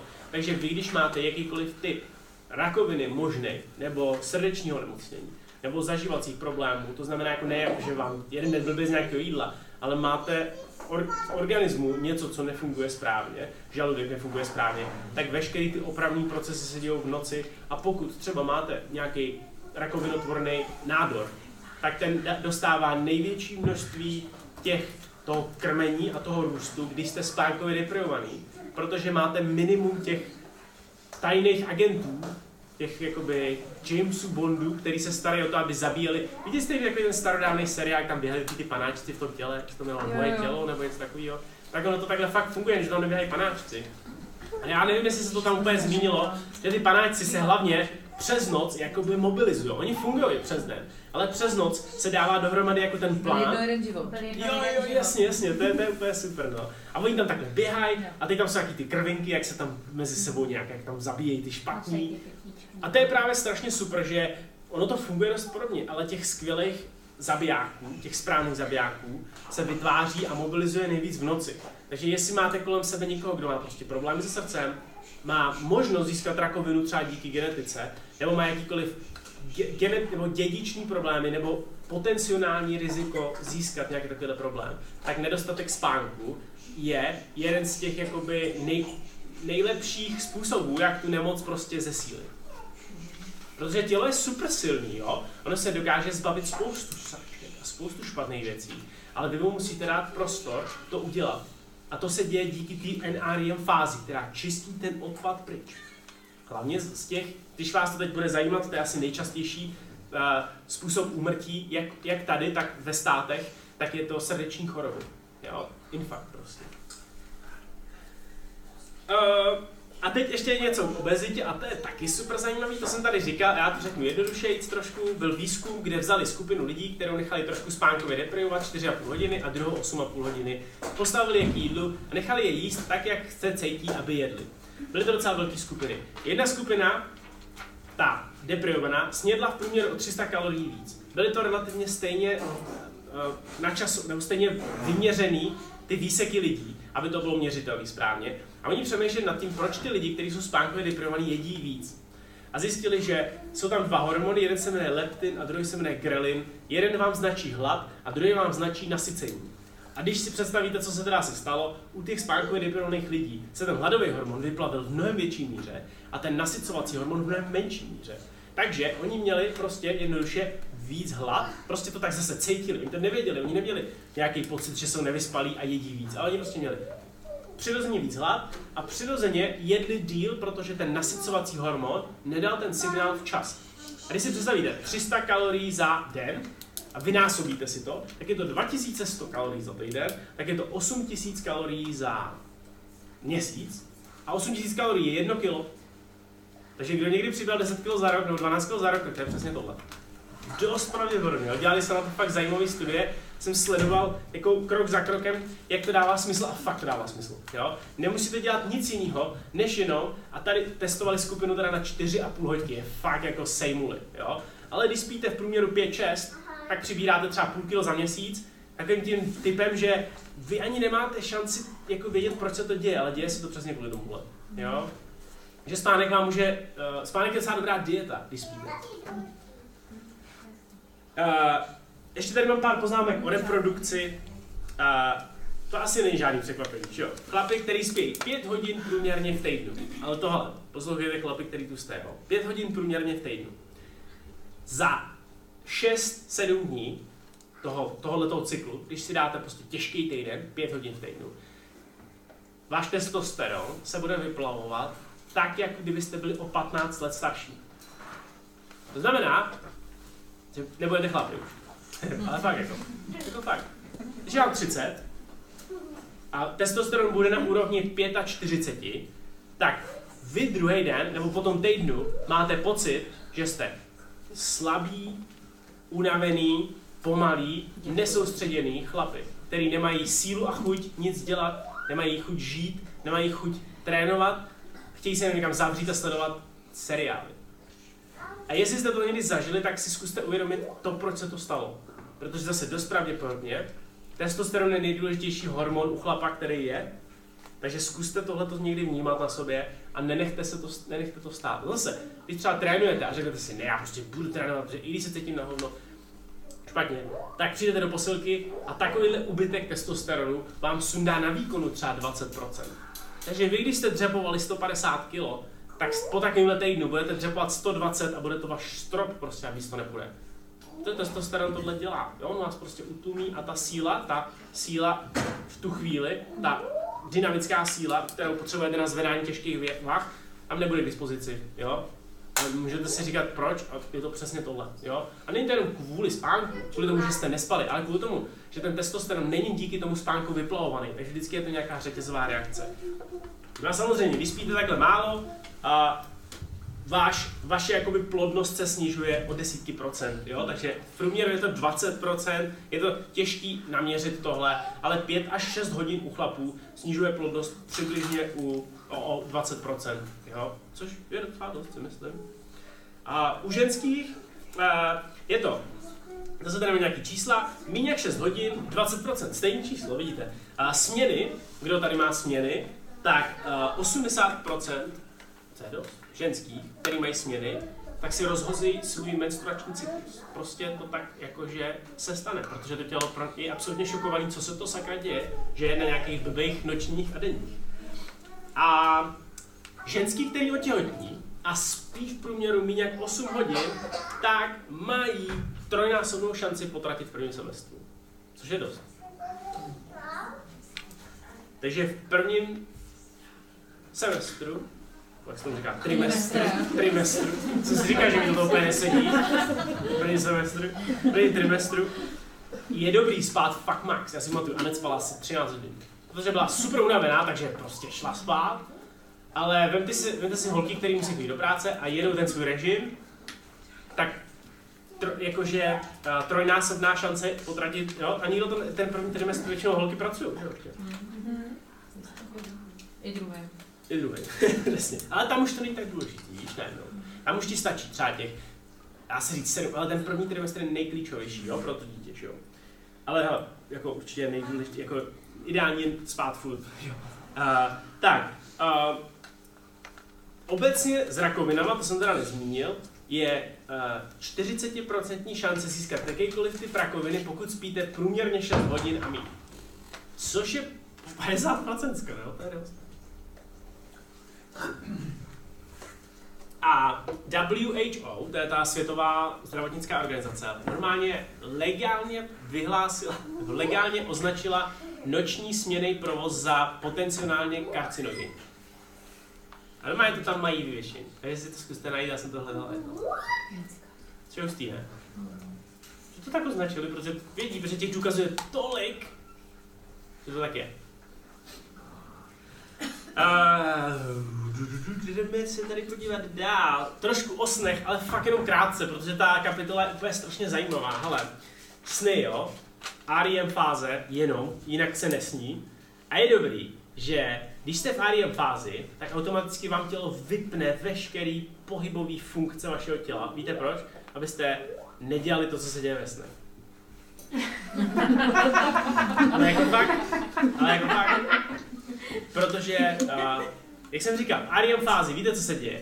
Dochází k té rekolekci všech těch věcí, které jste zažili, které se staly dřív, na které jste mysleli. Tam je taková ta směť všech těch věcí. Takže chápete, proto ty sny jsou takový divoký, je tam od všeho něco.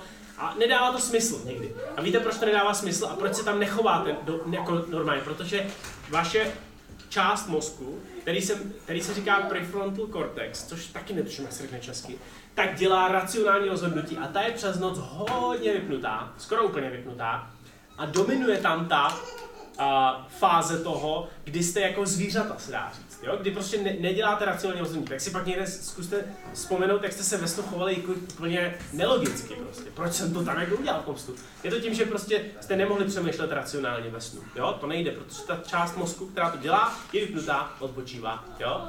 A zatímco kreativní část mozku a ta mo- část mozku, která uchovává a do, eh, šahá do těch vzpomínek hluboko, tak je strašně moc na výši a ta motorika třeba, ta motorická část mozku je obrovsky zapnutá, proto vám to tělo nemůže dovolit se hejbat.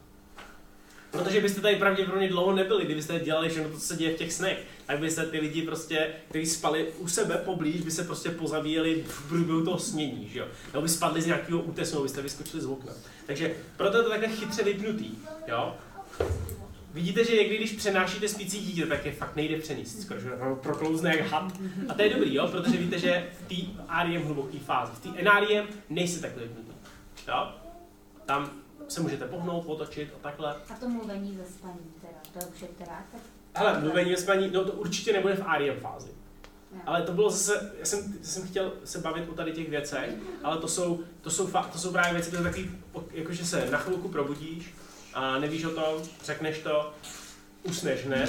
Ale to, ne, nemá to žádný jako vědec, zatím ono si tyhle věci jako špatně měřej, že ty lidi musí být s tím a, vlastně v tom, víš v tom tunelu, jak se tomu říká. Taková ta věc, jak máš na hlavě. No, no, no. Magnetická no. rezonance. Jo, magnetická rezonance, přesně, MRI. Jo. Uh, takže jo, co, co teda hele, spánek dělá? Teda sny dělají, sně, sněcí, sně, sněcí, sn, snová fáze, jo, co dělá? Pomáhá, to je dost zajímavé, to se zjistilo před asi 20 let, nebo ani ne, 15 let snad, uh, pacientům s PTSD. PTSD je, uh, jak se to řekne česky, uh, je to takový to post-traumatic uh, něco syndrom, jo, stres, něco. A je to takový ty lidi, kteří zažili něco hrozný, hrozný, hroznýho. Většinou jsou to veteráni váleční, nebo... Jo, jo, jo, jo, posttraumatický, přesně, ono je to zkrostný. Tak, normálně si se zjistilo, že ty lidi v průběhu té REM fáze nedokážou mít hluboký ten spánek a nedokážou uh, se dostat do toho hlubokého snění, protože v REM fázi je zajímavý to, jak jsem vám říkal, že nám nefunguje racionální myšlení, tak oni vlastně uh, tu, uh, tu věc zažívají dost často znovu v tom spání. Proto mají noční můry, ty lidi, kteří uh, zažili něco hrozného. A zjistilo se, že pokud těm lidem dokážou dát správné množství určitý látky, která si už fakt nepamatuju, jak se jmenuje, tak oni se dostanou do toho hlubokého snění, prožijou ten okamžik znovu, ale bez těch emocí, které to mají spojení. A to je pro ně hojivý. Takže oni, když je dokázali na měsíc takhle vždycky dostat do té hluboké fáze spánku, což se bohužel teď musí dělat v laboratorních podmínkách, ale uh, ten člověk, který jsem teď nejvíc studoval, tak uh, má pocit, že to za pár možná 10-20 let už půjde dělat, jako s nějakou, prostě nějakým lékem, že se fakt ten člověk dokáže pořádně vyspat, se dá říct, a prožije tu událost bez těch emocí, protože tam nemůže racionálně přemýšlet, prostě to prožije jako, že to tak je, neřeší to, nemůže říct, to je správný, to je špatný, tak za měsíc se bude cítit mnohem líp. Jo? Zkoušeli to a fakt to dokázali, že se to tak děje. Takže uh, proto někdy víte, že když jste strašně smutný večer, tak ráno nejste. Jo? To se děje docela často. Uh, a ještě uh, kreativita. A tady mám pár zajímavých příkladů. Hele, třeba Mendeljev uh, při spánku viděl tu tabulku, že on to měl, já nevím, jestli jste o tom něco viděli, jak se to dával on dohromady. On měl prostě pořád ty prvky a nemohl to dát dohromady.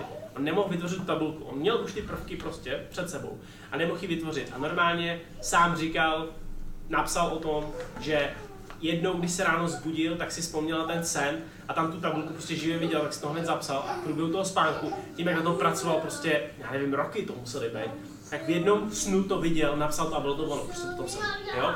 Pak další člověk, to asi budete znát, McCartney. Let it be a yesterday ve snu. A pak se zbudil a začal to, napsal si to, noty a bylo to tam, jo? Takže největší Beatles pecky vznikly ve snu. A pak je super tohle, hele, tohle možná budete znát taky, Keith Richards. To se zná pár lidí. On spí s kytarou, protože uh, vždycky ráno se prej zbudí a ty věci, které mu byly v hlavě, tak hned ráno začne brnkat. On prej vždycky spí s kytarou, protože ví, že v noci má největší kreativní, nebo musí to udělat během pár minut, protože hele, uh, sny mají zajímavou funkci, 90% z nich zmizí během pár minut. Znáte to, ne? Takový to, ty vole, už nechci, se mi to zdálo. Ale jak se zbudíte, tak to tam máte. A pak si vyčistíte zuby, je to pryč. Takže proto ten člověk ví, že když spí s kytarou, tak pak může zase vypálit další pecku z kapelu. A ještě tady, tohle je super Edison, ne? Ten psal ve svých jako paměť, pamětech, že používal, ten byl super, že on, hele, jestli víte, co udělal, on udělal, že jo, tu žárovku, ale dělal to asi milion. On měl asi 100 patentů na neuvěřitelné něco, prostě genius. Něco jako je teď třeba ten Elon Musk, o kterém jsem vám říkal, má Teslu a rakety a ty věci. Tak Edison byl super chytrý a on dělal to, že si dal ruku na uh, opěradlo toho křesla, dal dolů na zem pánvičku a měl zápisník s tuškou. A mě, on byl totiž považovaný za člověka, který moc nespal přes den. On prý spal 4 až 5 hodin, ale přes den spal obrovský množství těch malých takových těch šlofíčků, takže piděl. A on to dělal tak, že si vzal do ruky třikový ložiska a takhle si to opřel o to, to, o to uh, opěrátko. A když usnul, jak jsem vám řekl, když usnete, tak se vyrelaxnete, protože to REM fáze přichází hned na začátku, jako ona přijde na chvilku a přijde jako první, tak jak měl opustil ložiska, jak spadl na, na tu blbou pánvičku, on se zbudil a zapsal to, co měl v hlavě. Takže on už v roce, já nevím, kolik to bylo, nevím, 1900 nebo 1800, ne, 1800 něco, tak měl takovejhle revoluční nápad, že věděl, že snění v něm má největší kreativní prostě, ale zase musel to mít na sobě a hned to napsat ten nápad. Jo? Takže víte, co se dalo dělat v té době. To by nás teď nenapadlo, nebo dost lidí to napadlo. Takže fakt jako genius v té době. Uh, kolik máme času? Chvilku. Uh, co blížíme se ke konci, chci vám říct, co vám nejvíc zabraňuje spát správně. Hele, je to za prvý, světlo. Uh, 50% toho melatoninu, což je ten, což je taková ta chemická věc, která to tělo dokáže vytvářet bez vlastně samo, která vás uspává krásně, tak se z 50% utlumí, když čumíte do displeje uh, večer. A když čtete knížku třeba na iPadu, nebo když díváte se do notebooku. Apple to teď docela dost vyladil, protože má night shift. Kdo má iPhone nebo Maca, tak si může nastavit night shift. A tam je to, že vám ten display svítí žlutě a už nezáří tím modrým zářením. Můžete si koupit i braille. Teď je to fakt docela hitovka zase ve státech. Stojí to pár korun. A je super. Hele, teď jsem o tom čet, plánuju, že si to schválně pořídím, protože je dobrý změnit všechny žárovky v vašem bytě na žlutou, což ale stojí hodně peněz. Je jednodušší si v 6 večer, když přijdete domů, nasadit brýle s takovýma žlutýma sklíčkama. Oni vypadají docela fakt cool, to není žádný trapný, jak 3D brýle v kyně. A od ty 6 od večera je v bytě nosíte a můžete tam svítit jak chcete. Čtete si s nima telefon, notebook a pak usnete jak vládne. To fakt mazet, je to velký, velký hit ve státech. Byl na to nějaký obrovský ten, taková ta kampaň, taková ta dotační kampaň, víte co, jak se to jmenuje? Je ten hit hit, ale v Americe. A prostě teď se to prodá v, v tisících kusech prostě každý den, protože to funguje. Je to nízkorozpočtová věc, která vám umožní nevnímat to modré záření, což je jeden z největších zastavovatelů toho přirozeného spánku. Zase tím se roz, roz, uh, rozsekává tato věc. Druhá věc, teplota. Uh, tím, že dokážeme regulovat teplotu, tak tím spíme hůř. Dobrá teplota je 16 až 18 stupňů na spánek. Kdo spí ve větší teplotě, spí hůř, protože tělo, jeho, jeho funkce je přes noc uh, od stupeň se snížit teplotu a hlavně uh, snížit teplotu toho jádra. A to je pro ně docela těžký, když hoříte zvenku. Jo? A to, že jste právě pod peřinou, má smysl, protože vaše tělo se vlastně přes tu noc schladí, takže vy potřebujete, vy to, no, negenerujete to teplo přes tu noc, jo? ale nesmíte mít pře, obejváknou v ložnici 25 stupňů, to je fakt blbý. Jo? Uh, kofein, o tom jsem mluvil, jo? Kofein, o tom jsem mluvil. Alkohol, to je jenom zrychleně. Zajímavý je, spousta lidí používá alkohol jako uspávadlo, ale je to, je to kategorie, ty, teď si to slovo, uh, sedativ. Sedativ. On vás, sedativum je česky, nevím, uspí vás do toho spánku, ale uměle. Takže vaše ty funkce, o kterých jsme tady mluvili, ARIEM, NARIEM, fungují totálně blbě, protože při alkoholovém spaní se dostkrát mikrovzbudíte, což nemůžete vědět, to může být bez pohybu, stačí, ani nemusíte otevřít oči, ale tělo vlastně přestane eh, spát, je vlastně totálně vzhůru, dvě vteřiny a pak hned usne, ale ráno se cítíte strašně rozsekaný po 12 hodinách spánku, protože se přesně tohle to dělo. Jo? Takže alkohol není dobrý řešení spánku. je, je právě, hele, zajímavý to, že jedna sklenička před spaním taky není dobrá. No je fakt jako, zjišťovalo se to dost a jedna sklenička je dobrá, ale ne před spaním. Jo? Že alkohol je dobrý, ale ne před spaním. Alkohol je dobrý ráno, nejlepší. Fakt, ale. To fakt, protože to tělo dokáže vstřebat ty funkce a večer jsi úplně čistá. Protože to trvá nějakých 12-13 hodin. Akorát je blbý si dát ráno štamprně Hmm, a vyrazit do práce. Jo, jasně. Teď se tady nebavíme o právě tom, co je OK pro tvůj život a co je OK pro tvůj jako organismus, no, nejlepší. Uh, další věc je ten rigidní systém. Uh, toho, to, to, teď mluvím o tom školství a to, teď, to je poslední část, na kterou se musíme strašně rychle dostat, protože mám tady ještě jednu rychlou stránku. Uh, to, že jsme v těch, uh, těch systémových pravidlech. Kdo prostě někde pracuje a musí tam být, tak je v háji. Jo? Kdo má volnost práci, tak si to nastaví podle sebe, ideální. Kdo nemá, tak si hodně ubližuje. Uh, alkohol, to jsem říkal. Uh, jo, hele, ještě o alkoholu, no tohle je dobrý. Jak jsem vám říkal o tom, uh, o těch, o té paměti. Když se učíte, pak se vyspíte, tak máte, máte pak mnohem větší šanci to hezky zapamatovat si. Jo? A testovali skupinu studentů, který naučili něco, nechali je vyspat v noci, testli ráno. Pak je zase nechali vyspat v noci, testli ráno, vyspat, dělali to třikrát. A třetí noc jim dali pití. A zjistili, že třetí noc ten alkohol ovlivnil to, co se naučili. A ten čtvrtý den už to bylo, že už to bylo uh, horší. A i pátý den to bylo horší. A i šestý den to bylo horší. Takže je jenom dokázaný. Ještě to není rozjetý, tenhle výzkum tak moc daleko, protože je relativně nový. Že tři dny po studiu, když si dá, když jdete na party, vemte si ty studenty, jo, takový ty jako hodní, který v pondělí, v úterý se učej a všichni ostatní kolem chlastají. A oni se učí v pondělí, v úterý a řeknou, OK, já půjdu s chlastat v pátek. Tak jdu s nimi chlastat v pátek a zničej to stejně jako ty, co chlastali v týdnu. Tohle je zajímavý vědět, jo. Takže když už se rozhodnete jakoby pít, tak uh, to musí být po pravděpodobně mnohem delší době než tři dny po tom studiu. Že ten alkohol tu uh, paměťovou složku zase hodně jakoby sundavá a dokáže vám prostě vyplenit spoustu těch nabitých vědomostí. Tak jenom pro vaše děti, až vám budou říkat, že jdou pít jenom v pátek, Takže netaháte jedno, když třeba v úterý, protože je to fakt jedno, jo? Uh, jo, A ideálně od rána. hele, ještě, od rána, přesně. Jo, Ale, ale fakt, jako, ale fakt, ten autor tam, já jsem to teď moc to tam psal, že svým studentům, že jim to nedoporučuje, ale že nejlepší je jít do hospody ráno na pár piv, večer seš prázdnej, učit se a jít spát. Zajímavý, ale takhle ten nejlepší způsob, jak z toho získat maximum a si to všechno. Takže zásadně večerní studium. Mhm. Po sklence. ale. Hele, a teď uh, ještě s budíkem. Budík je docela blbá věc, protože vás zbudí a hned vás to přepne do toho sympatického stavu, protože vaše tělo zažije šok malej. A což jako někdy se to prostě nedá ovlivnit, že jo? Vy se musíte vzbudit. Ale průser je, když dáváte snooze button.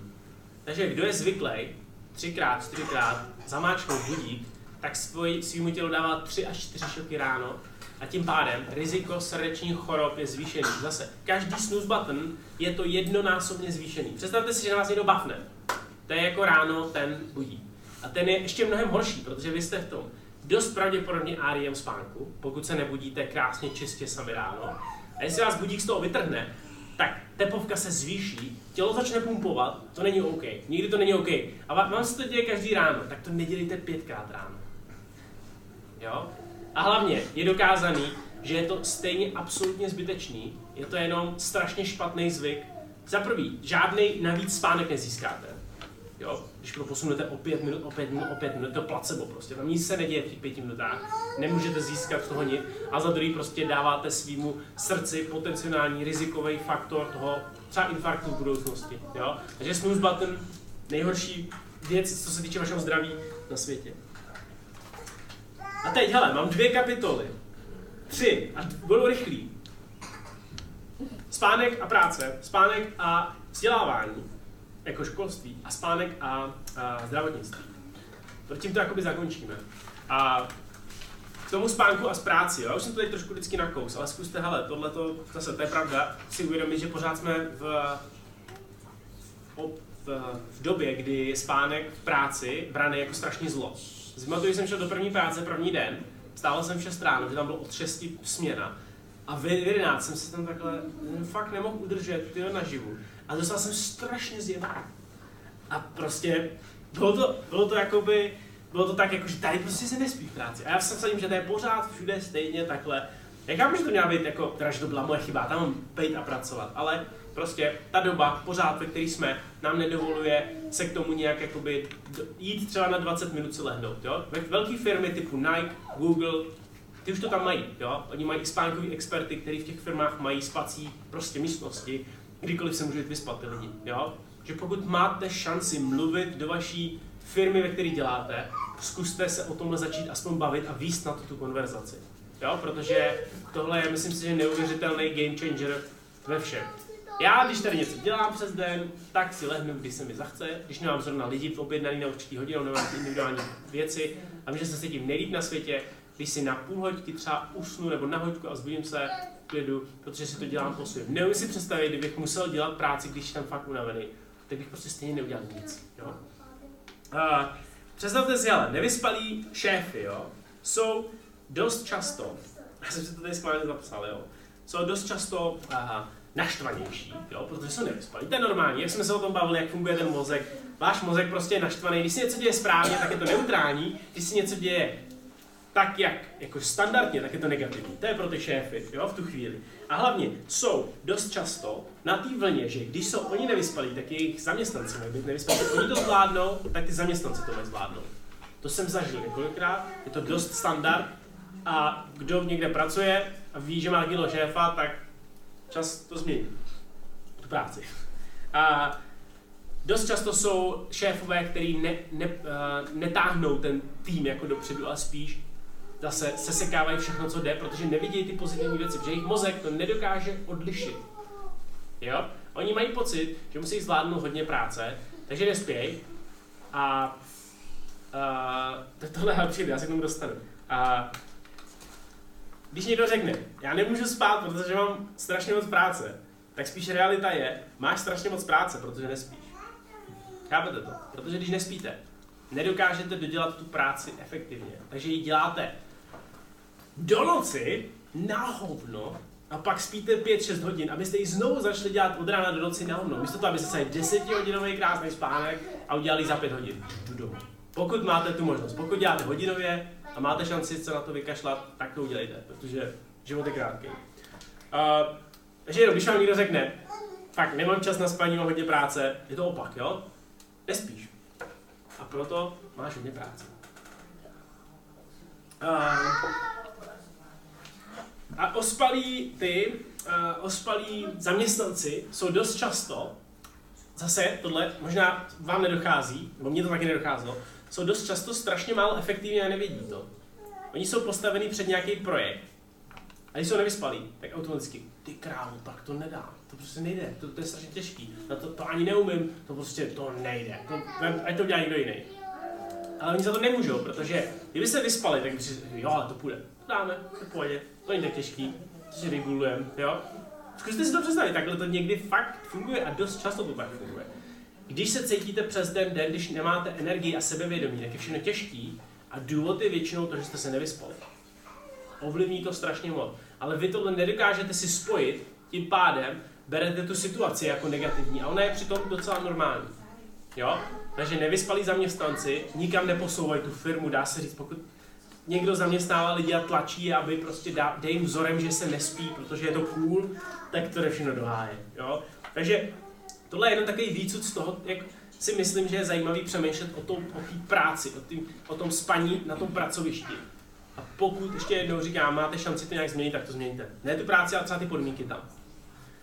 Poslední část je spánek a vzdělávání a ještě teda spánek a ta zdravotnictví. Tak já nejdřív dělám to zdravotnictví, to bude rychlý.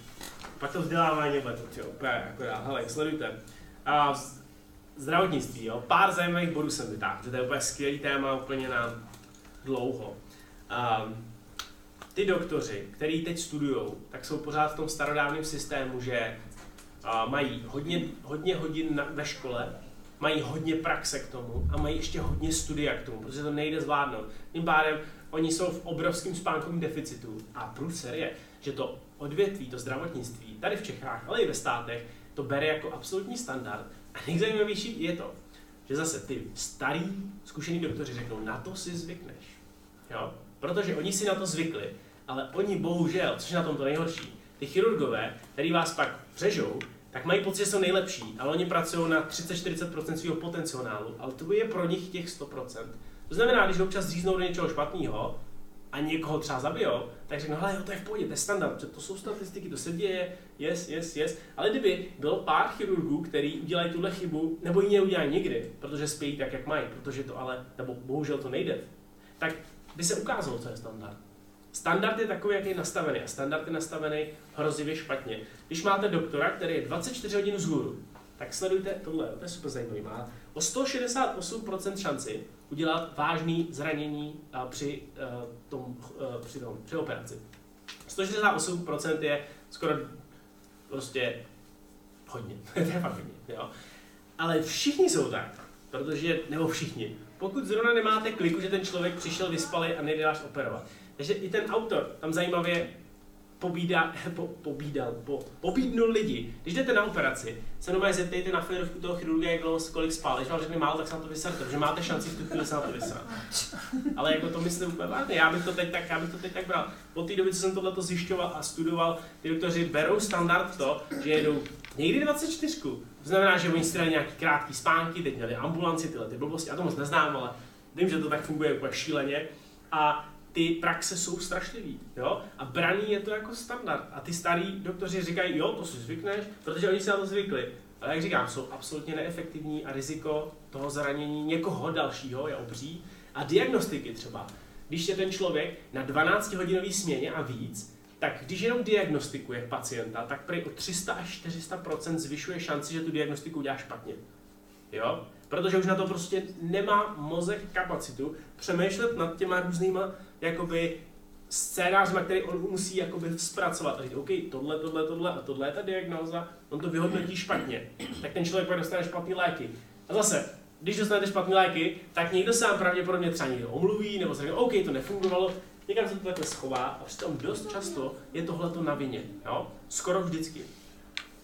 A, a je zajímavý, tohle doktoři, kteří pak jedou ze, z noční, nebo z noční, ze směny, z dlouhý, 12 plus hodin, mají o 300% větší šanci dopravní nehody, když jedou domů z práce. Protože jsou unavený psychicky, unavený fyzicky, nespějí, všechno to do sebe takhle hezky zapadá. Uh, jo, když, tohle ještě poslední věc, když mají 22 plus hodin vzhůru času, tak je to jako když by byli legálně na šlubky. Takže to znamená, že by měli kolik je Tady vlastně, tady vlastně není legálně nic, že jo. Tohle je americká studie, takže v Americe je nějakých 0,3 nebo 0,4. Tak si představte, hele, jaký jsou kauzy s ožralýma doktorama? To byly obří kauzy, že jo. A ten doktor, jako když má třeba 3 promile, to je blbý.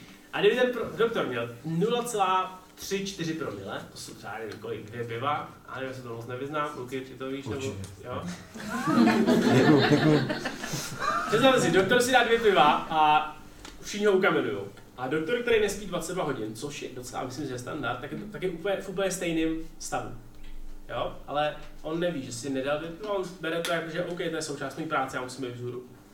Takže tohle je zajímavý vědět. Nejde to bohužel teď úplně tak rychle změnit, ale vy máte šanci, a to je fakt jako, že začít o tom mluvit a začít se těch lidí ptát, jestli spali. A když nespali, tak se nechat od nich něco důležitého ošetřovat, když máte v tu chvíli jako tu možnost. Jo? Já bych to udělal.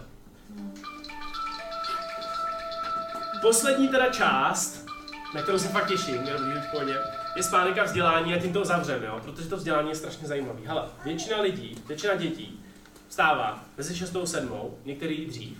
A jak jsem vám říkal, u, toho, u těch teenagerů, většina teenagerů je v high, protože tohle na to nejsou prostě ready, nejsou připravený.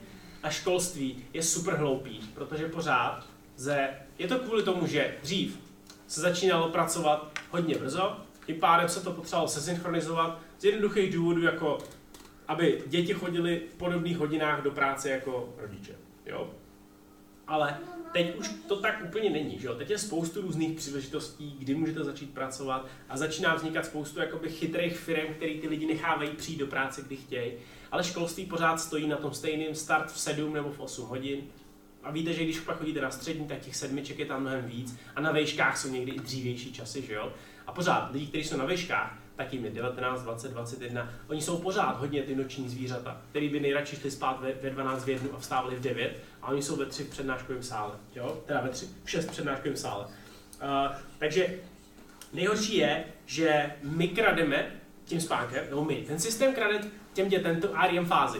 A když jim krade tu REM fázi, tak se asi děje co? Ty děti jsou absolutně, totálně nekoncentrovaný, nesoustředěný, jejich, jejich jakoby možnost vstřebat nové informace je téměř nulová. Minimálně v těch ranních hodinách, a to znamená třeba do 10 do 11, což je 3 první hodiny nula, prostě to nejde změnit. Jo, pokud některé ty děti prostě jdou spát v 9 a usnou, tak OK, ale já si nemyslím, že takových dětí jako moc existuje. Uh, v Minnesota se udělal zajímavý výzkum, posunuli hodinu ze 7.25 na 8.30 a během jednoho roku se jim takový, tam mají takový to SAT score, tak se jim ty SAT score stouply o 200 bodů v průměru a 200 bodů je docela hodně. Já si myslím, že plný score těch, těch SAT je asi, neví to někdo, je to nějakých 2000 něco. Takže když to zvedli o 200 bodů v průměru, tak to zvedli přibližně o 10% a bylo to jeden rok, jo? což je super jako rozdíl. A, a Tady je ještě zajímavá zmínka o tom, že rodiny s nízkýma příjmama celkově pracují většinou ve směrném provozu. A když pracujete ve směrném provozu a máte děti, tak ty děti jsou buď odkázané na to, že jedou brzo ráno s vámi, nebo se musí odkázat na nějaký bus školní, který taky stejně musí jet, jestli žijete někde v nějaký třeba vesnici, tak ten bus jede většinou mnohem dřív třeba, než by bylo potřeba. Takže ty děti díky tomu, že ty jejich rodiče musí vstávat brzo, jsou tím ovlivněný, vstávají brzo, takže vzdělání je pro ně docela náročný, tím pádem nedostanou dostatečné vzdělání, prostě nebudou tak dobrý v té škole, protože ta jejich kapacita tam být dobrý není, tím pádem zase pravděpodobně budou mít dost špatný, špatnou práci. Jo? Zajímavý cyklus, který dost pravděpodobně funguje u nás. Ve státech je to mnohem silnější, protože uh, tam je mnohem uh, teda mnohem víc uh, nízkopříjmových jakoby domácností. Uh, a ještě poslední zmínka o ADHD, což je hyperaktivita. Je to vlastně, když si představíte všechny známky hyperaktivity u dětí, tak je to nedostatek spánku bez té cedulky hyperaktivity. Protože hyperaktivní děti, hypersenzitivní na ty podněty, jsou dost, nemusí být, dočas, dost, nemusí být nevyspalí v každém případě, ale většina z nich nemůže spát. Ale většinou se dá potom zpětně vzít, že ta hyperaktivita vzniká, ona ani nevznikne, ona je to jenom nedostatek spánku kvůli jakýmkoliv tady těch podmínkách, o kterých jsme se bavili. Ty nejsou schopní vygenerovat ten spánek jakoby včas, neusnou a jsou nucený brzo ráno vstávat kvůli tomu školství. A když pak je vidět, že to dítě má ve škole problémy, tak ten rodič ho vezme k doktorovi a on řekne yes, on trpí ADHD, hyperaktivita a přitom je to, může to být dost pravděpodobně jenom nedostatek spánku. Protože ten doktor nedělá žádný výzkum, on zkoumá ty příznaky a ty příznaky jsou absolutně stejné. Jo, takže a, s tím letím je to a, hodně zajímavý, že a, i vlastně děti spí v této době 20, a, v této době o dvě hodiny míň v průměru. Od 5 do 15 let spí děti o dvě hodiny míň, než spali před 100 lety. Ty, ty uh, statistiky už byly dřív vedeny nějakým způsobem, takže dvě hodiny je docela velký rozdíl. Jo? A poslední informace, který to úplně celý zavřu, to bude zajímat vás všechny, kdo máte rodiče. 70% rodičů si myslí, že jejich děti spí dost, zatímco 25% dětí spí dost. Tohle je dobrý. Takže zase, to je stejně jako s výživou, když jsem mluvil o výživě nedávno. A nikdo z nás neví, co se děje, protože věříme věcem, nebo myslíme si, že se něco děje, ale ne, vůbec nevíme, co to je. Jo? To je jako, když řeknu, já jim docela málo, ve výsledku jim hodně. Dokud to nezměřím, tak to nevím. A tohle je to samé. Jo? Slepě věříme, že je to dost, přitom to dost není. A to je asi všechno. Já vím, že to nebylo nej... Um, jak bych to řekl? nejkomplexnější zpracovaný, protože já tady mám těch věcí strašně moc a ideálně bych si na tohle ještě nechal tak měsíc, dva na přípravu, ale už jsem se v tom začal trochu utápět a těch informací je víc a víc a víc. Já doufám, že jste si z toho něco důležitého odnesli. Jestli máte nějaký dotaz, máte přesně tak asi ne, máte ještě pár. Já posunu trošičku o pár minutek trénink a ono se snad nic nestane. Jestli někoho něco zajímá přímo teď, dejte se, já zkusím vám něco říct, já si myslím, že už toho moc, ale... Tak říkal jsi, že nakonec bude 12 bodů, jak zlepší spánek, to tam bylo?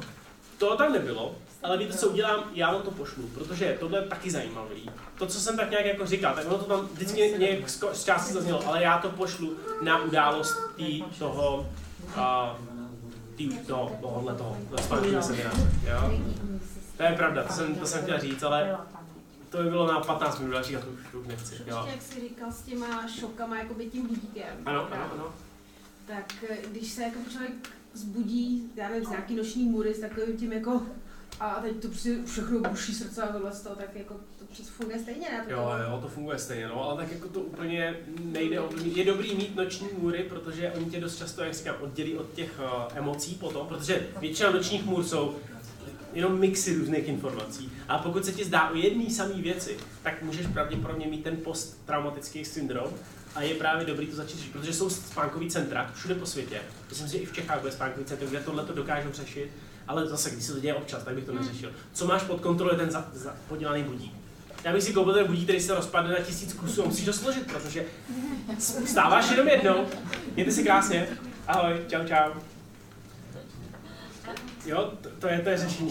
Docela dobrý. Já to pak před budíkem, ale...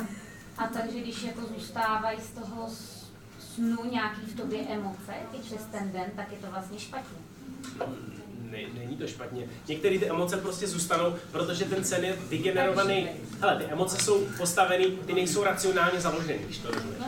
Jo, takže to musíš brát z nadhledem prostě, jo. Když se ti zdá, že ti umřela celá rodina, tak prostě tvůj mozek je kreativní, no, to vytvoří. Ty v tu chvíli, to je jasný, že to bude jakoby, že budeš smutná. A já nejsem ten člověk, který si koupí snář a začne to vyhledávat, víš co. Pokud jsi takový člověk, tak hele, víš co, buď taková, ale podle mě je důležité žít a nesrat se v těch snech, víš co. Ty sny jsou OK, někdy ti pomůžou řešit věci, já bych je využil k tomu, aby pomohly, ale jestli se mi začne zdát o takovýchhle věcech, tak prostě OK, tak víš, Že ukradli v noci auto dneska. fakt. Ve snu. A já jsem z toho celý den večíra, to bylo na dušičky, já říkám, to bylo nějaký varování. Že má být pěšky. Že mám jít Já, já to půjč. Ty znovu usnout, ale jste se to udělal.